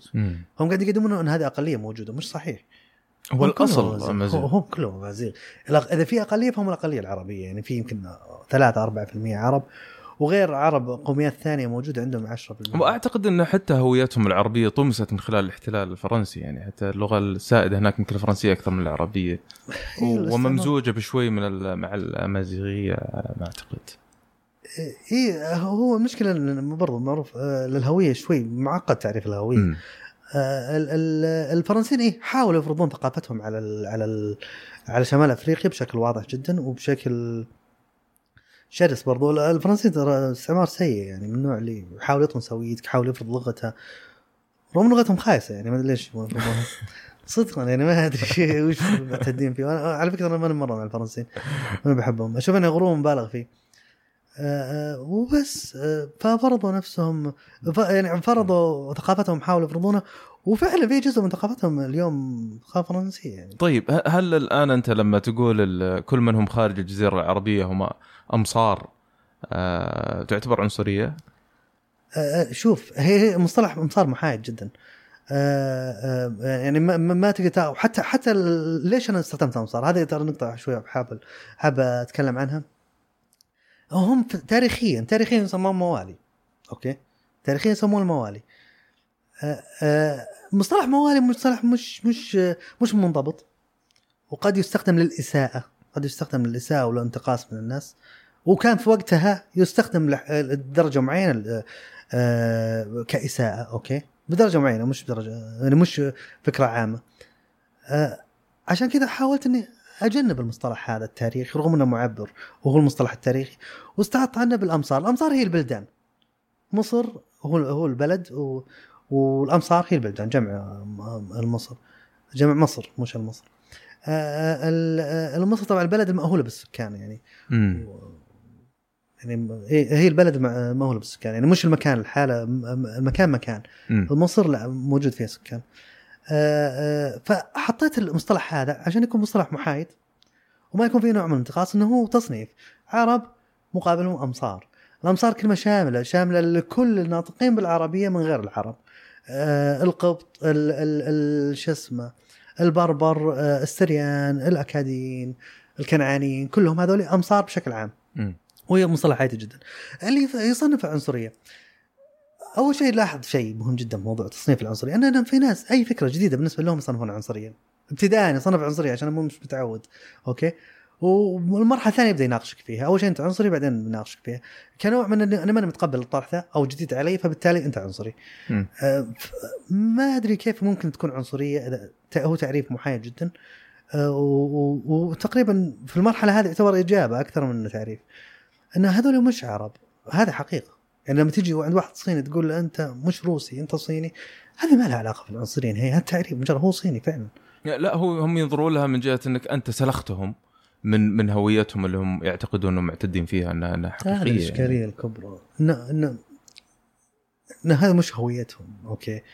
أنا اللي قاعد أساعدهم نرجع هويتهم الآن.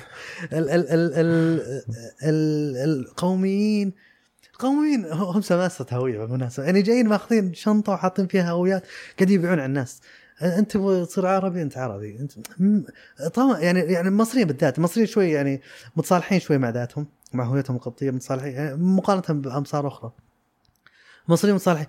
لما كان صعدت القومية العربية كان فيه نوع من السجال قوي جدا، وعلى رأسهم ترى طه حسين كان رافض فكرة إنه صنفنا عرب. العرب حكمونا 200 سنة تقريبا 200 سنة وبس، تكلمنا العربية والإسلام ما أعتقد في نقاش على الإسلام أنه هو دين يعني في تقريبا اللي يتكلمون العربية من المسلمين 1 على 6 فغالبية المسلمين لا يتكلمون العربية وهذا ما في إشكال ولا أحد يناقشها أصلا. فكان فيه نقاش قوي جدا ولا يزال المصريين إلا أنهم أكثر قبولا لهوياتهم الأساسية. صحيح. لما تقول له أنتم قبط أوكي إحنا قبط ما هي مشكلة عندهم كبيرة عكس إيه عكس دول ثانية أمصار ثانية عندهم مشكلة كبيرة يعني. فلما نيجي نقول إنه هم قبط احنا قاعد نعرف هويتهم الأساسية هذا هم قبط ناطقين العربية وما في إشكالية إنهم يكونوا ناطقين العربية وما في إشكالية إنهم يكونوا جامعة الدول العربية وما في أي إشكالية تكون بينك وبينهم علاقات سياسية. بالعكس هم يعني مصر طبعا هي أهم حليف استراتيجي في المنطقة بالنسبة لنا في السعودية ونشوف الدول الثانية اللي من هي باكستان وأمريكا دول غير عربية وغير ناطقة بالعربية. فوجود إن تعطيهم الهوية العربية عشان أهداف سياسية مزعومة عند القوميين كان وقت من الأوقات إنهم سووا دولة عربية واحدة وأمة عربية خالدة ذات رسالة خالدة ومش عارف إيش وكان عندهم بعد وحدوي ومش يعني يبون صرت كلها دولة واحدة. وحتى إلى يومك ذا قاعد ينزلون يوتيوبيات مقاطع يوتيوب لو توحدوا العرب كم يصير ثروتنا كم يصير عدد سكاننا أفكارنا حتى في الستينات كانت مضحكة. أنا شفت بعض العروبيين ينادون بإنشاء يعني زي الدول الاتحاد الأوروبي إنه يقول ليش ما يكون الآن إحنا أوكي ما يعني العروبة حتجمعنا كلغة ممكن نكون مثل الاتحاد الأوروبي مختلفين اللغات لكن موحدين في الأهداف وكل دولة قاعدة تستفيد من موارد الدولة الثانية الموجودة ولا يتقاطعون سياسيا وألغوا الحدود في الأخير وصاروا كأنهم دولة واحدة. أوروبا طريقة تشكيلها خاصة فيهم جدا وهذه برضو إشكالية كثيرين لما يجيبون ديمقراطية يجيبون ليبرالية يجيبونها نسخة من الأوروبيين هذا ترى نتاج تجربتهم. الأوروبيين لما طلع الاتحاد الأوروبي كان عندهم خوف شديد من موضوع قيام حرب عالمية ثالثة.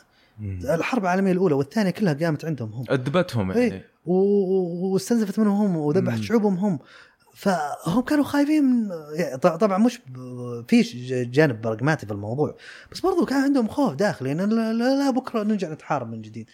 فسووا شيء سوق مشترك ثم تطور الموضوع بس برضو ترى عندهم مشتركات اهم المشتركات هذه ترى نقطه مهمه جدا بمعنى الشكل السياسي عند الاتحاد الاوروبي من بدا اوكي اوروبا الغربيه كان تو تدخل الان اوروبا الشرقيه كان شكل متقارب جدا نظام الحكم نظام السياسي هم كانوا كلهم في الكتلة الغربية ضد الكتلة الشرقية.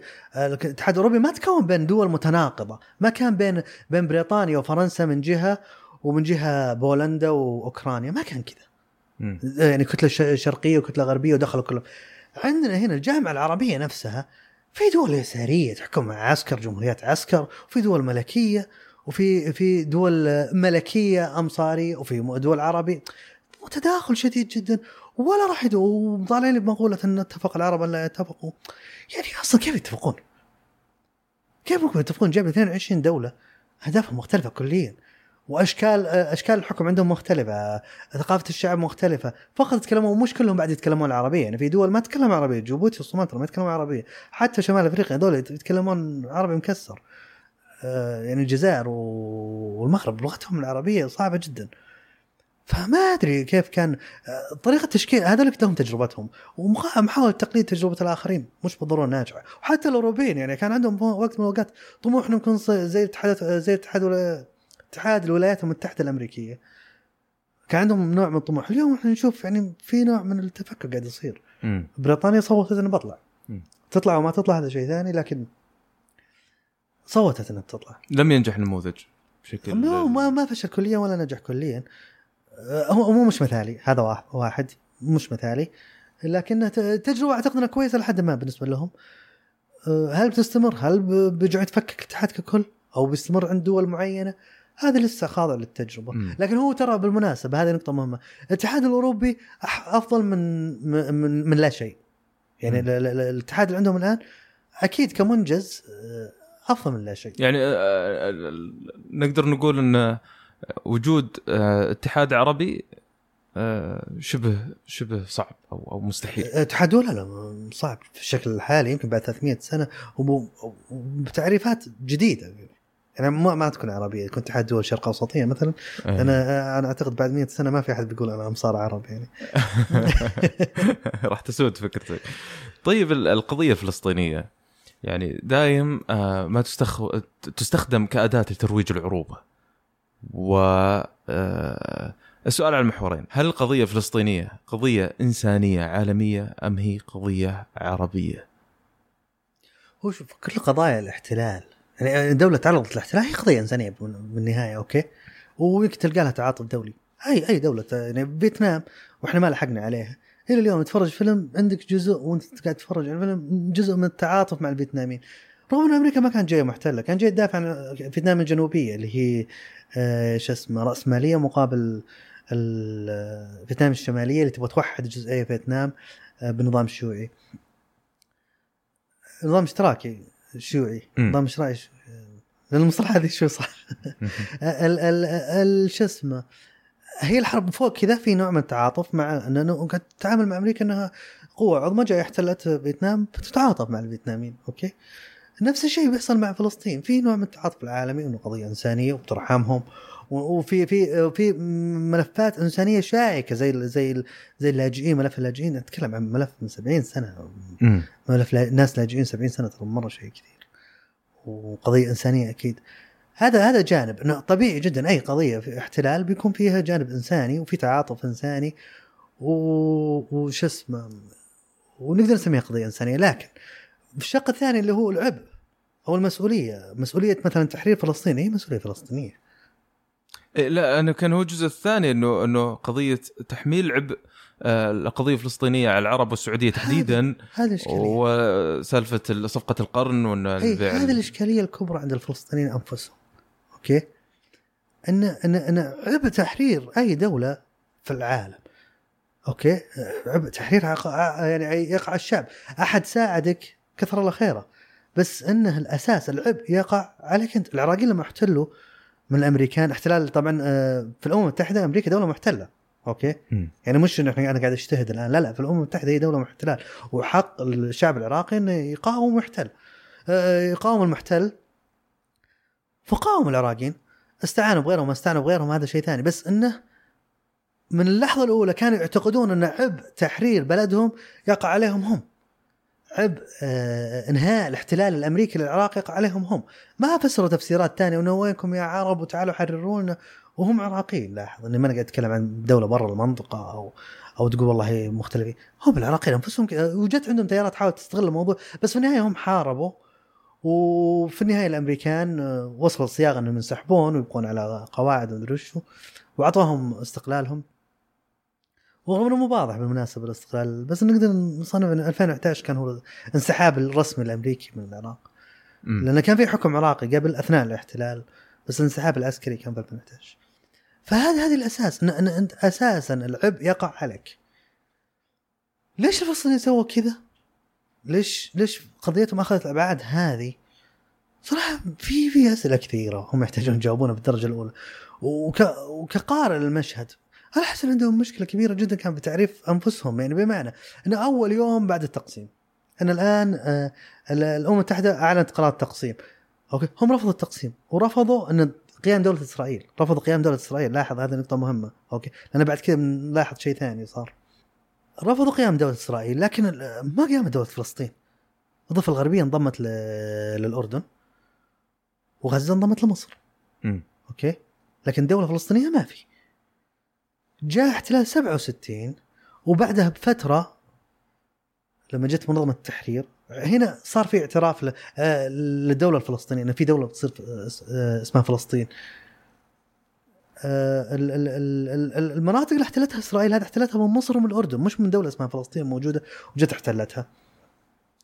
هنا بعدها لما اعترفوا بالدولة الفلسطينية أن في دولة اسمها فلسطين ومنظمة التحرير هي اللي تمثلها، نلاحظ أن بعد كده المبادرة العربية جت في الثمانينات، أنه جت في المبادرة العربية أنه خلاص أوكي دولتين، خيار الدولتين، أنه في دولة اسمها إسرائيل وفي دولة اسمها فلسطين ثانية تقوم بنفس قرار التقسيم حق الأمم المتحدة اللي كان في يوم من الأيام مرفوض، فهنا نشوف أنه في مشهد متلخبط، أنه في البداية مش قابلين التقسيم أساسا، بعد كده قابلين التقسيم، وفوق ذلك أو إسرائيل مش قابلة التقسيم الآن، إسرائيل مش قابلة المبادرة العربية، إسرائيل مش قابلة شيء. نقول والله أنا فرضت أمر على الأرض وما راح تنازل بشيء يعني شيء قوي يلزمني، وما في شيء يلزمني. الفلسطينيين مش ما يقاومون. يعني أنا حتى لما مارست المقاومة الفلسطينية مش الحروب العربية لإسرائيل، المقاومة الفلسطينية تقريبا 3 سنوات 4 سنوات، الباقي ترى ما في شيء، هدنا زي ما اللي صاير الآن. طيب، هل تعتقد أن حل طرح أن دمج الدولتين مع بعض وقيام دولة ديمقراطية تحكم الشعبين مطروح على الطاولة أو ممكن يتم، أو أن هذا سيفسد أجندة الناس المستفيدة والمعتاش على هذه القضية؟ بس خلنا نتطرق على موضوع المستفيدين. طبعا في ناس قاعد تفسر الآن أن الفلسطينيين هم نفسهم قاعدين يراوغون في القضية الفلسطينية بهدف أنهم مستفيدين من القضية. أوكي، طبعا أنا ضد الفكرة دي كلية. أوكي، هم احتمالاً قاعدين يهاجمون القضية الآن، معتبرينها قضية كسر، بس مش لأنهم ما يبغون حل، يمكن اعتقادهم الداخلي إنه ما في حل، خلاص أنا قاعد أتاجر بها، يعني أستفيد أقلها، لكن ما في حل ممكن. أنت ما تقدر تهزم إسرائيل، وإسرائيل فارضة قوتها محتلة الأراضي الفلسطينية، وهي دولة احتلال بتعريف الأمم المتحدة، هي دولة احتلال. الأراضي الفلسطينية بعد 67 هذه كلها محتلة. أوكي، ومن حق الفلسطينيين يقاومون. إن اليوم هم والله وفي مشكلة عند الفلسطينيين المسلم، دائما منخرطين بالصراعات الإقليمية، يعني شيء غريب جدا، منخرطين بالصراعات الإقليمية أكثر من انخراطهم بقضيتهم.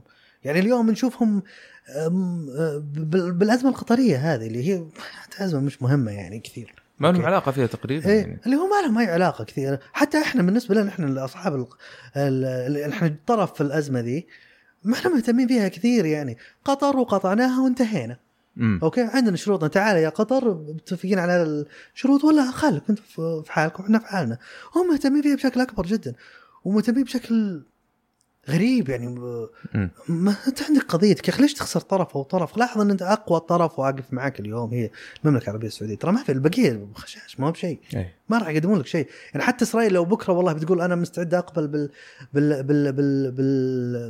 بالمبادرة العربية، هي لأن عندها هدف أنها تطبع مع دول الخليج اللي هي دول مهمة. أوكي، بقية الدول مش مهمة.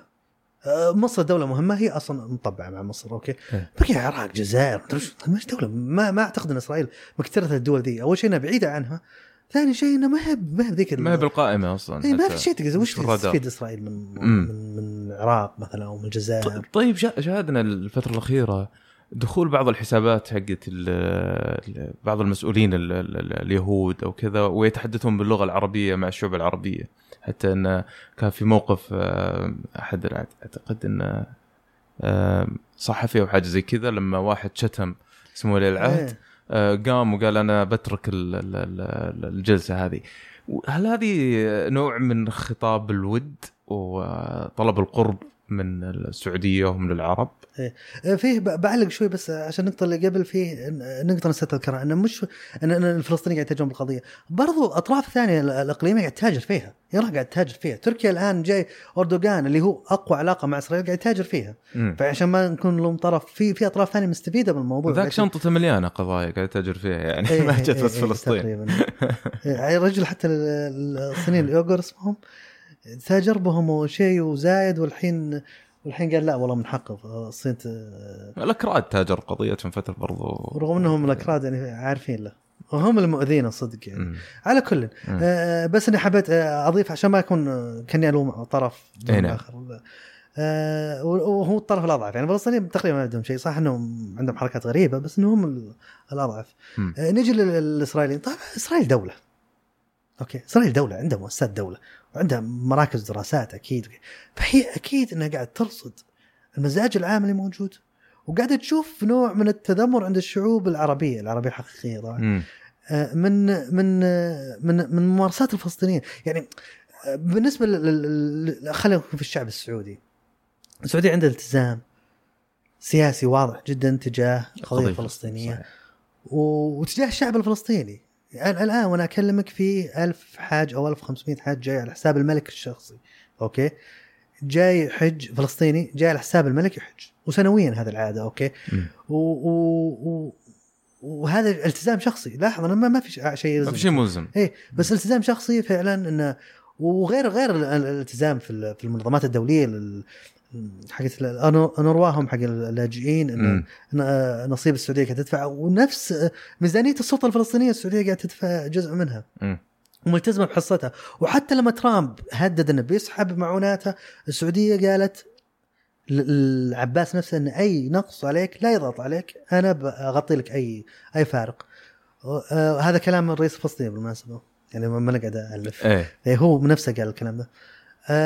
فمع هذا كله تتفاجأ أن الفلسطينيين قاعدين يسبوه بشكل يعني سيء جدا، وفي عدائية وكراهية في الخطاب، كراهية حقيقية. والسبب النقمة، يعني ليش الجرعة الثقيلة الموجودة يعني عند الفلسطيني مثلا أو غيرهم، لكن عند الفلسطيني بشكل عام يعني بالرغم جميع يعني في تاريخ السعودية الأشياء التي قدمت للفلسطينيين يعني قد تكون أحيانا قدمت على مصالح بعض مصالح المواطنين السعوديين، يعني حنا كنا قالتهم نتبرع بالمصروفنا الشخصي لدعم القضية الفلسطينية، وفي الأخير الآن يعني حتى أحيانا مثلهم بعض السعوديين إذا صاروا يعني يتكلمون يتلفظون عليهم، لأنه يوم من الأيام كان يحرم نفسه من مصروفه على أساس ينصر قضيته، وفي الأخير حس إنه يعني غدر هو صراحة يعني صعب تفسر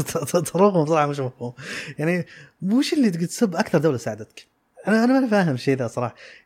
طيب أقلها أنت تبي تسب أحد، سب أقل دولة ساعدتك اوكي، بس مش اكثر دولة ساعدتك هي الاكثر تاخذ شتما منك وعدائيه واشياء بالنسبه للشعب السعودي مش مقبوله. مثلا يعني لما كانوا لما رفضوا يترحموا على الملك عبد الله، هم عندهم مفاهيمهم الخاصه يعني بالنسبه للحاكم، شكل الحاكم والشعب والحكومه غير الشعب تفسيرات. بس بالنسبه للشعب السعودي ان تخلط على الملك عبد الله مش موضوع هين، يعني في نوع من انا قاعد تمثلي انت اوكي.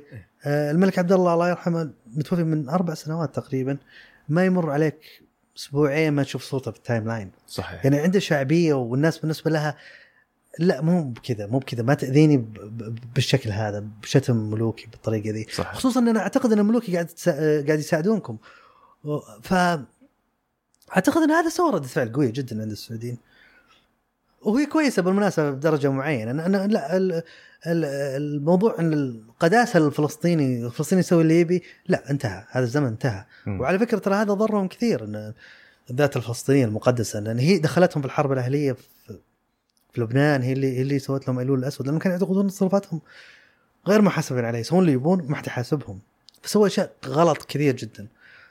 لكن ما ادري والله احيانا حتى احس ان عندهم لعنه صراحه، لانه اكثر الناس تعادي اكثر اطراف تدعمها. يعني لما كانت الأردن واقفة معها بشدة نتفاجأ أنهم حاربون الأردن وجايلون الأسود، لما لبنان آوتهم نتفاجأ أنهم قاموا. هل تعتقد أنها عقدة التخليص من المظلومية؟ يعني ما يبون أحد يخلصوا من مظلومياتهم بهذا فقاعدين يشتمون فيه؟ ما أبغى أفسر تفسير نفسي لأني ما أنا متخصص طيب. لكن أنا بقرأ في نقطة، خلينا نرجع للإسرائيليين اللي قاعدين قاعدين يسوون شويتين حقتهم دي، إنه والله طلع عشان طبعا فلسطيني هذاك فلسطيني مدري سوري واقع جدا، يعني كلامه للأسف بذيء بس إن الإيتيكو هين يعني هو ترى استشرف عليهم يعني أفكار الناس أفكار أمصار ما يفرق عنهم والله ومسوي لنا والله استأيه واستشرف واضح إن كان الحلقة منتهية وما في شيء يقوله وسووا شويتين دي وتداول أخذ له صدف الإعلام. فالإسرائيل لهم فترة يسوون كده، الإسرائيل أعتقد أنهم يبغون يسوون تطبيع مع العرب بدون ما يقدمون أي شيء مقابل ذلك، بدون ما قدموا أي شيء للفلسطيني، أظهر واضح عندهم شيء زي كذا. وهذا من خلال أن الفلسطيني طبعا ناجحين جدا بتشويه سمعة قضيتهم وبتشويه سمعتهم الشخصية، وقاعدين يكرهون الناس فيهم، واليوم تقريبا الدولة القوية اللي واقفة معهم واللي في ورقة يقدرون الفلسطينيين يساومون فيها الإسرائيليين هي السعودية ودول الخليج من وراها طبعا.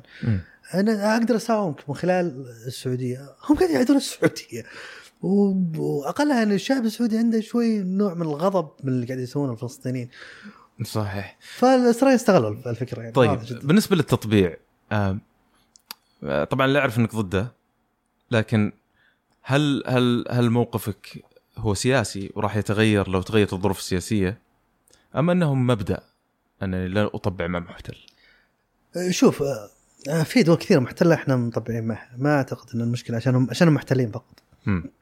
لكن خلينا نشوف القضية الفلسطينية بغض النظر وش قاعد يسوون الفلسطينيين، وبغض النظر الاطراف اللي قاعد تستغل القضية الفلسطينية، وهي اطراف فاقحة صراحة وما قدمت اي شيء للقضية الفلسطينية. على راسها الايرانيين طبعا، الايرانيين مسوين جيش قدس ما اطلقوا رصاصة واحدة لدفاع القدس. اوكي، فهذه اطراف فاسقة جدا وقدرة، واستغلت القضية بشكل قادر وضرتها بشكل كبير جدا بغض النظر عن دولي كله.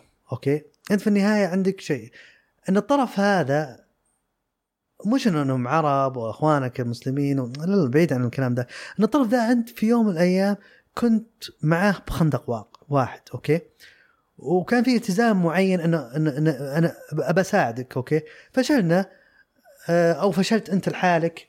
أوكي، بغض النظر أنا اليوم ما أجي وأخذ خطوة للوراء.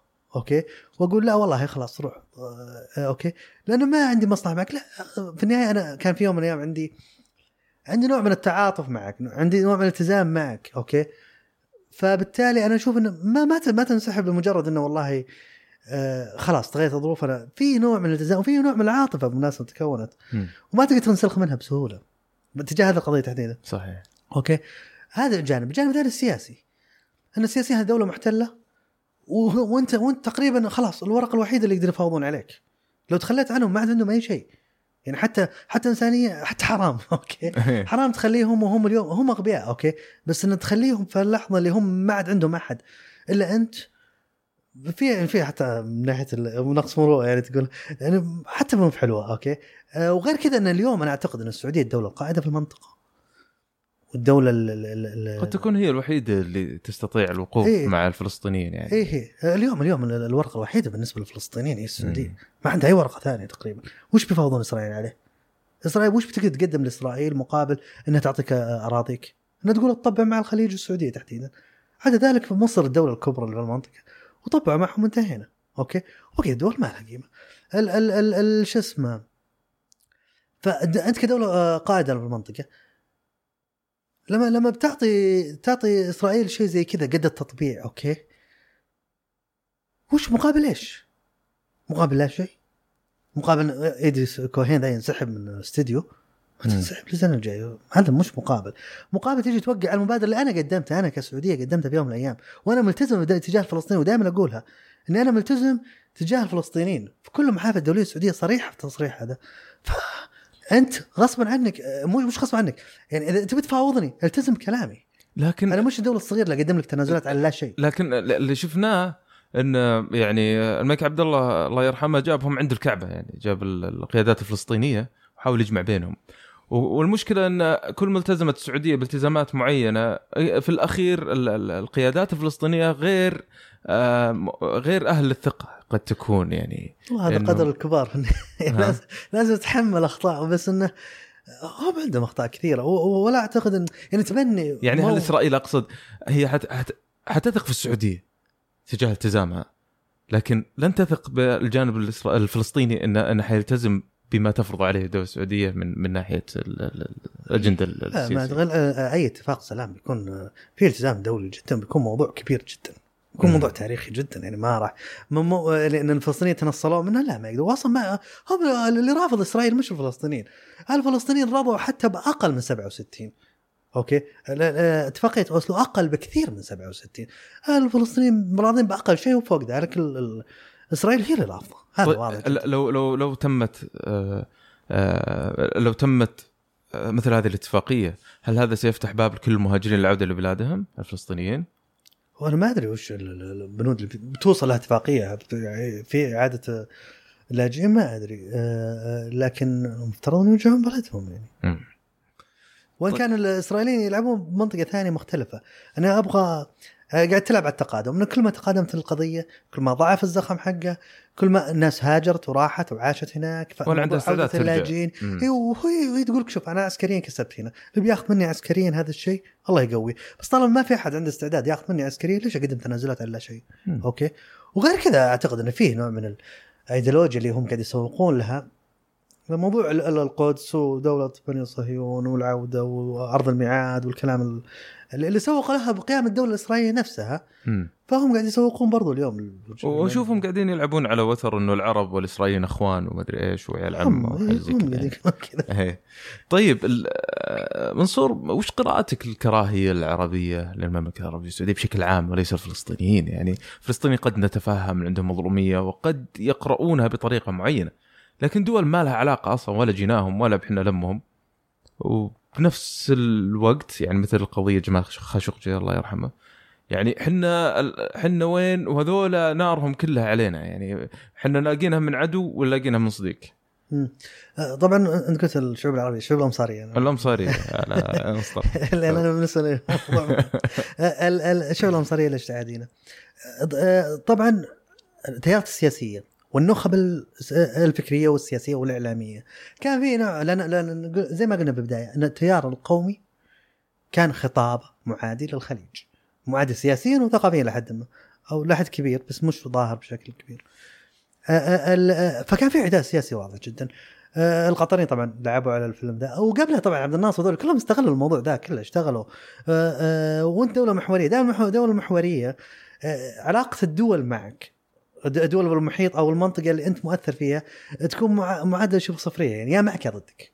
أوكي، أنت دولة محورية، الناس يا هي معك يا ضدك، ما في يقول الله السعودية أوكي أزمة ما تعنيني، لا ما في كذا، راح يكونوا معك أو ضدك، راح يتكلمون معك ضدك. نيجي الموضوع أزمة خاشقجي، أنا أحب أفكك المسألة أكثر لأنها الأحكام العامة على الأمصار شوي صعبة، خصوصا أنهم شعوب مختلفة أصلا. أوكي، مثلا في أزمة خاشقجي كان أنا أشوف الشعب المصري كان واقف مع السعودية، كان يدافع بشراسة. أوكي، عكس مثلا الفلسطينيين. أنت قلت أن الفلسطينيين هجمتهم برا، لا مش مبررة، اللي قاعد يسوونه مش مبرر يعني. لكن الفلسطينيين كانوا بشكل قوي جدا مع الهجمة ضد السعودية. المصريين العكس، شوف المصريين كانوا يدافعون عن السعودية بشكل قوي جدا. أقل قراءتي أنا المشهد يعني اللي تفاجأت فيهم كانوا هم الثوار السوريين، مش اللي مع نظام الأسد، إنهم كانوا مصطفين ضد السعودية، مع إنهم في أزمات قبل كانوا مع السعودية. ما أدري، غريبين لهم صار على كل حال. وقطر طبعا بعد أزمة قطرية، قطر قاعد تدفع مجاميع كثيرة وشعوب كثيرة قاعد تدفع في شعوب كثيرة متأثرة بالخطاب القطري اللي متبنيته قطر، طبعا الخطاب الإخواني الإسلامي، الخطاب الديماغوجي اللي يحرك العواطف عند القوميين كان موجود، وعند الإسلاميين هي استغلته بشكل بشع وذكي. وأعتقد أن هذا حرك فيهم شيء كثير، بس اصطفافهم برضو يا أخي يتعارض مع إيديولوجياتهم، وهذه مشكلة كبيرة. أنا أنت تجي إسلامي ومصنف مقسم العالم لكفار ومسلمين، ثم تأخذ حادثة حصلت لدولة الإسلام، مش لدولة إسلامية، لدولة الإسلام، دولة اللي فيها الحرمين، ونتفاجأ أنك مصطف مع الغرب ومع الإعلام الغربي والهجمة الغربية ضد الدولة الإسلامية دي. يا أخي شيء غريب يعني، حتى هم متناقضين مع إيديولوجياتهم.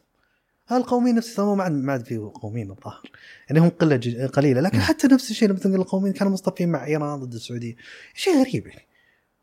فيتناقضون مع ذاتهم قبل، بس إنه واضح أن تحركهم مشاعرهم أكثر ما تحركهم أفكارهم، ما بقول تحركهم أحقادهم، بس إنه تحركهم مشاعرهم، خلينا نقول تحركهم مشاعرهم. طيب يعني كثير لما يصير في نقاشات زي كذا، خصوصا الموضوع هذا إنه على قولتك الأمصار إنهم واقفين ضد السعودية، يقول يا أخي لا تعممون، أنتم قاعدين تفرضون في ناس كويسين، في ناس قاعدين يدافعون، بس أنتم الله يهديكم يعني قاعدين ترمون الناس أو تعممون هذه الصورة. هو في الأساس بالنسبة لي أنا أي نظرية ما تعمم ما تعطى معها. أوكي، لازم تعمم بعدين نقدر نناقشها. بمعنى تجي تقول والله في مصر مثلا، بتقول لي والله في 20% من الشعب يحبون يصحون الساعة 8، هذا مش قضية تناقشها أنت. اوكي، لازم تقول والله غالبيه الشعب المصري يصحى الساعه 8، يحب يصحى الساعه 8 في الليل مساء، يعني هذه قضيه فعلا تستوقفك 51% من الشعب الفلاني، فتبدا تناقشها. الان نجي للشعوب الامصار، احنا بنتكلم عن 50 زائد 1، هذا كفايه انك تناقش القضيه، انه في اغلبيه قاعده تتكلم كذا، هو عمليه ترى النسب اعلى، سواء اللي معك او ضدك. اوكي، فلما اجي انا احكم على المصريين، في مصريين كانوا ضدنا في خاشقجي منخرطين في الهجمة الإعلامية ضد السعودية. بس انهم الأقلية غالبية. انا بتكلم عن اللي شفتهم، انا تقريبا فيه يعني 60-70% من المصريين معك، وبشدة معك انه ضد الهجمة بغض النظر عن الحادثة نفسها اللي احنا اصلا ضدها. لكن نتكلم عن الهجمة الشرسة ضد السعودية، كانوا يعني غالبية المصريين، هذا اللي لاحظته انا. وعلى فكرة ترى مش حبا فينا، يعني أنا ما قاعد أفسرها إنه والله مصريين سووا كذا لأنه حبا فينا، كان فيهم مشتركات لأنهم كانوا يشوفون الإخوان يهاجموننا وهم ضد الإخوان، والسعودية دولة حليفة بالنسبة لهم. المصريين بشكل كبير، يعني أتكلم عن عامة المصريين مش عن السياسيين وكذا، لأن السياسيين في عندهم أمراض السياسية اللي عنده الأمصار عادة. مش كنت بقول نسيت الشعوب، عند الشعوب هم بشكل عام المصريين ترى ينظرون للسعودية كدولة صديقة بشكل عام. فهذا لما نتكلم عن التعميم، هذا شيء ما يعمم، ما اناقشه، عمم وتعال ناقشني. طيب انا شفت مره واحد راد عليك يقول انت يا منصور ما عندك شغله الا ذا الموضوع، ورا ما تستثمر جهودك في مواضيع اخرى. هل انت تشوف انك انت على ثغره في الموضوع هذا، وان فعلا الموضوع هذا يستحق الواحد يستثمر فيه، او انت اخذت طقطقه يعني وناسه بالوقت الفارغ؟ والله وشوف، ما اعتقد ان انا برسالة جدا عندي رساله ومفروض اوصلها، لا هي اساسا انا داخل تويتر عشان اناقش القضايا العامه اللي موجوده، وقاعد اناقش القضايا اللي قدامي يعني. بس احيانا تصير انت لاحظه لما انت تبني القضيه، انت قاعد تخلق الجدل. يعني موضوع الامصار انا لدرجه معينه تقريبا انا اللي خلقته، فطبيعي جدا موضوعي وانا اللي مقدمه، وحتى تبنى راح اتبنى اكيد وراح استمر فيه، خصوصا انه لسه تونا في البدايات. انا حاسس انه مقصر كثير، الموضوع مطول. النظره العامه لدول الشرق الاوسط بنظرك، يعني ما هي أهم المشاكل على المستوى الاجتماعي والتنموي للدول الأمصارية؟ أقصد دول الأمصار. لا، شوف دول الأمصار عندهم مشاكل كثيرة جدا صراحة، وأنا بعد ما انخرطت معهم في النقاشات وكذا حسيت إنه المشكلة مش فقط إن عندهم مشاكل، المشكلة إنه ما راح تنحل، أو بمعنى إنه مو بحاسين المشكلة اللي عندهم، حجم المشكلة مش حاسين فيها، وقاعدين يقدمون أزماتهم على شكل حلول أو على شكل منجز. يعني بعطيك مثال بسيط، الثورات اللي صارت في سموها ثورات الربيع العربي، أوكي، الثورات هذه يتفخرون فيها، ترى ثورة مش فخر، الثورة هذه تفسير أو نقول أو التعبير الأمثل للانفجار. أوكي، في أزمة، وأزمة ما لها أي حلول، وقاعد تتضخم إلى وصل لمرحلة الانفجار. في يعني أزمة سياسية اجتماعية عندهم وصلت للانفجار، عبرت عن نفسها بشكل الثورة هذه اللي قاعدين نشوفها. الثورات هذه نتيجة انفجار هذه المجتمعات. أوكي، فهذه قمة الأزمة، قمة الفشل إنك توصل لثورة. تتفاجأ إنهم قاعدين يقدمون هذا الفشل كنموذج ثورات. يا أخي هذا مش منجز، أنت مسوي ثلاث ثورات، أدلينك مرة فاشل، 60 سنة مسوي ثلاث ثورات، أنت عندك مشكلة كبيرة يا أخي. أوكي، مشكلة اجتماعية وسياسية، وش ترى ثلاث ثورات؟ إحنا لو يطلع عندنا مظاهرتين هنا في مشكلة يا جماعة، مظاهرتين. أوكي، فهذا مشكلة، في انسداد سياسي اجتماعي أدى لهذا الثورات. أوكي، فها هنا مشكلة كبيرة، إنه مش قاعدين يشوفون المشكلة، وفوق ذلك قاعدين يقدمون الفشل والمشكلة كمنجز. هنا مشكلة، ما أنت قاعد تقرأ المشكلة، هذه مشكلة بحد ذاتها. طيب هل انعكست هذه الأشياء السلبية الاجتماعية أو السياسية في دول الأمصار على دول الخليج؟ هل يعني حاولوا نقل نفس التجربة للجزيرة العربية؟ لا، عندنا احنا أول شيء استيقاظنا تاريخي مختلف عنهم. أوكي، تاريخيا وحتى على مستوى الدول في القرن العشرين والآن، رغم القوميات دي اللي حاولت تعطي حكم عام تسموه الدول العربية، فشل الدول العربية، مش عارف إيش، التعميمات هذه على عدة دول مختلفة، كنا مختلفين من خلال أنظمة الحكم. أنظمة الحكم في دول الخليج ما سقطت نهائيا، كلها أنظمة ملكية استمرت ومستقرة الاستقرار، وقدرت تحقق قفزات تنموية سواء نفطية وغير نفطية. يعني على فكرة ترى عمان تعتبر دولة غير نفطية، يعني النفط اللي تصدر أقل من مصر وسوريا. أوكي، ما أدري سوريا ما متأكد بس مصر أكيد. وفوق ذلك هنا قدرت تحقق في نوع من السلم الاجتماعي، في نوع من قد صارت عندهم حرب أهلية بس قدروا يحققون سلم اجتماعي، وهذا شيء مهم جدا. قدروا يحققون معدلات تنموية. خليجيين يعتبرون أضعف، لكن مقارنة بالأمصار أحسن منهم كثير تنمويا. أوكي، الدول الخليج البقية صراحة تنمويا يعني قاعدين محققين قفزات حقيقية. عندك الإمارات مثلا، أنا أتابع مؤشراتها، تنافس دول أوروبية تحدى أغلبها، يعني تنافس دول أوروبا الغربية، تنافس فرنسا، تنافس حتى في أشياء تنافس اسكندنافيا على ما أعتقد من الوطن. فمؤشرات شو اسمها هذه حقت الفساد، مكافحة الفساد، توصل في 20 ترى هذا رقم مرة كويس، مرة كويس. أنت لاحظ أنت من دول العالم الثالث قبل 50 سنة اليوم تنافس مؤشرات زي كذا، أعتقد أنه مرة شيء كويس. ليش بعد ما سقط ملف قطر وانكشف يعني المؤامرة التي كانت تحاك ضد المملكة العربية السعودية والخليج، انتقلت الأصوات المعادية من قطر إلى الكويت؟ هل هي رؤوس الإخوان أم أنها هجرة فكرية، أم أنه كان هذا الصوت موجود في الكويت لكن كان الصوت الأعلى في قطر؟ لا، أنا ما أعتقد كذا. القطريين يشتغلون بشكل مؤسسي. الأصوات اللي في الكويت واضح أنها مش مؤسسية. في طبعا ناس عندهم ميول إخوانية واضحة جدا، وفي ناس عندهم مشاكل شخصية واضح تجاه السعودية، وفي قليل جدا يعني مصفين مع السعودية، لكن بشكل عام هم مش نفس التجربة القطرية. هذه أصوات بس طالعة كذا، ولا أعتقد أنها راح تطول. يعني هذا يعني عشان الأزمة صار لهم يعني صار لهم حضور. بعد الأزمة ما أعتقد، لو انتهت الأزمة بكرة ما عاد مين ذولي نشوف الأسماء اللي قاعد تتكلم. ما هم ناس لا عنده ثقل فكري، ولا لا عندهم. الناس كانوا يطلعون عشانهم فاضيين، يطلعون قنوات فضائية. طيب، أشهر تغريدة المنصور كانت لما قلت إن الرسول صلى الله عليه وسلم سعودي والصحابة سعوديين.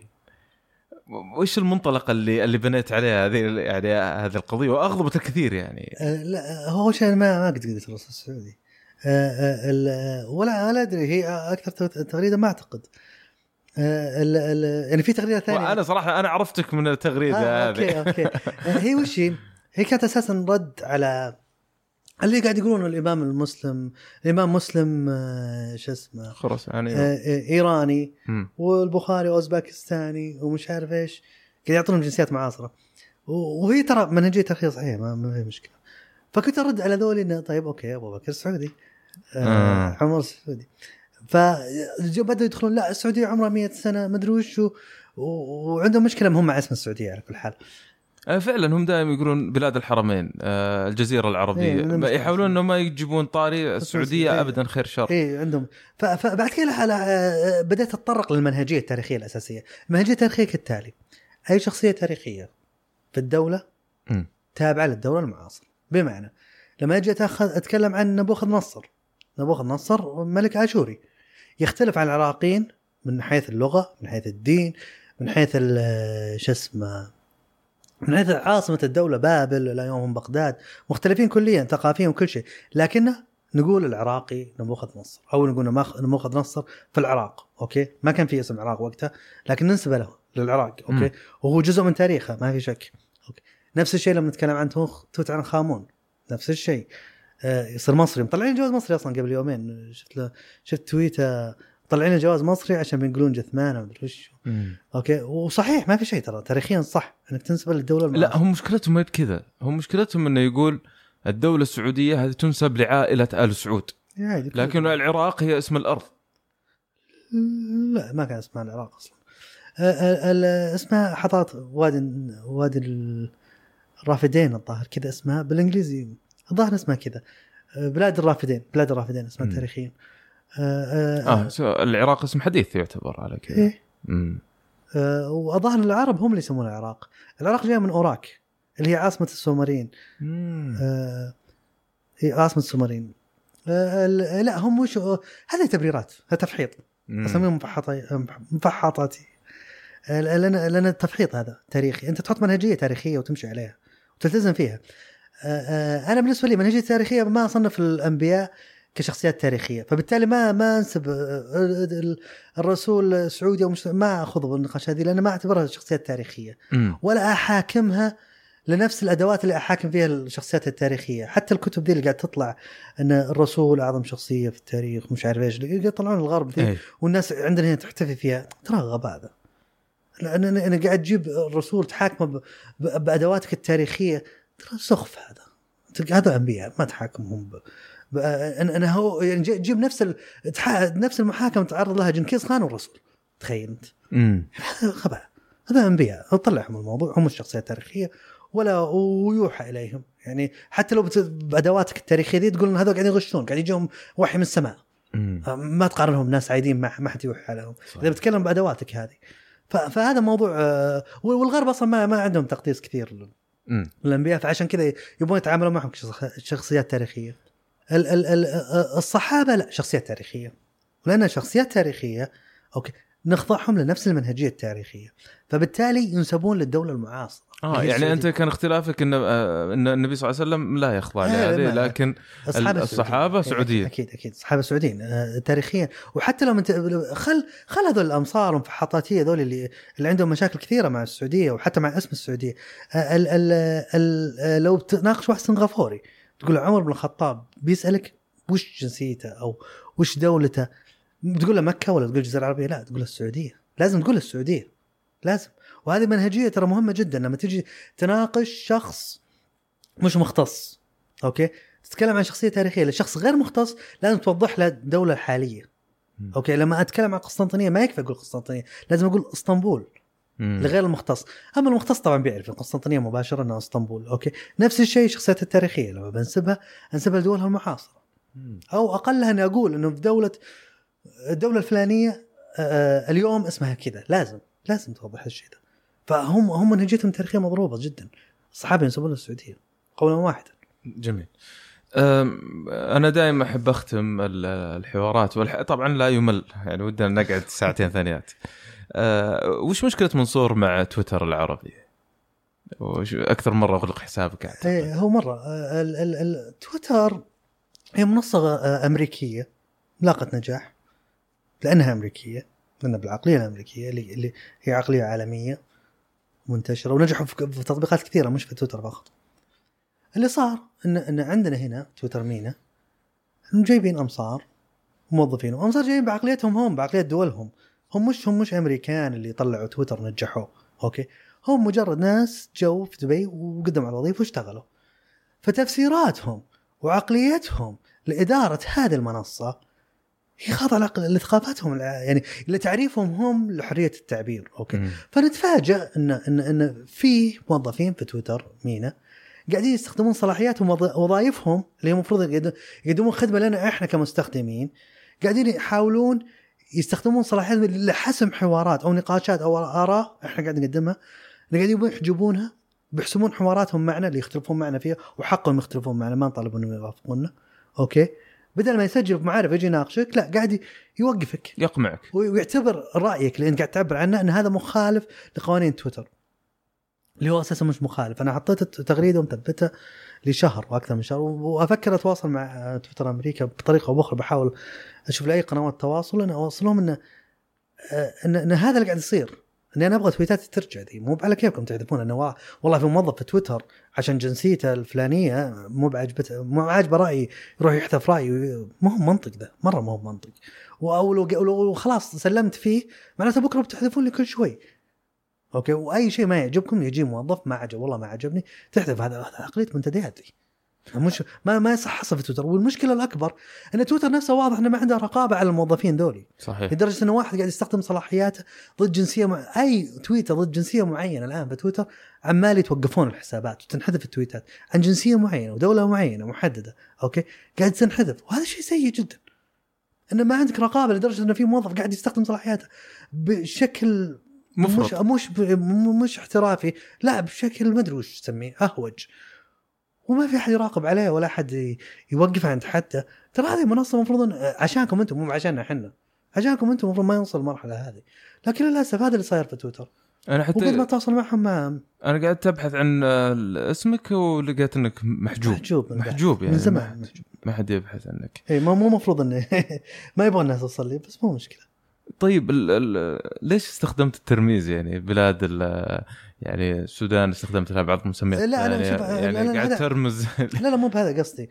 انا الان هذه الحلقه بتعرض بتنسمع لسنوات قدام. موضوع السودان هذا موضوع مرحلي وتم تجاوزه. اوكي هذا شيء، هذا انا ما يكون موضوع شخصي يعني. اوكي نقول والله اللي ينتقد السودان ترى بيتوقف حسابه، بس هذا حقيقه ترى. الان اي انتقاد للسودان وبالذات للثوار، دول الثوار يجون يكسرون شيء، لا تجي تقول دول همج، تتوقف من الاخر، تتوقف. اوكي لا تنتقد. انا عشان وش كنت اقول؟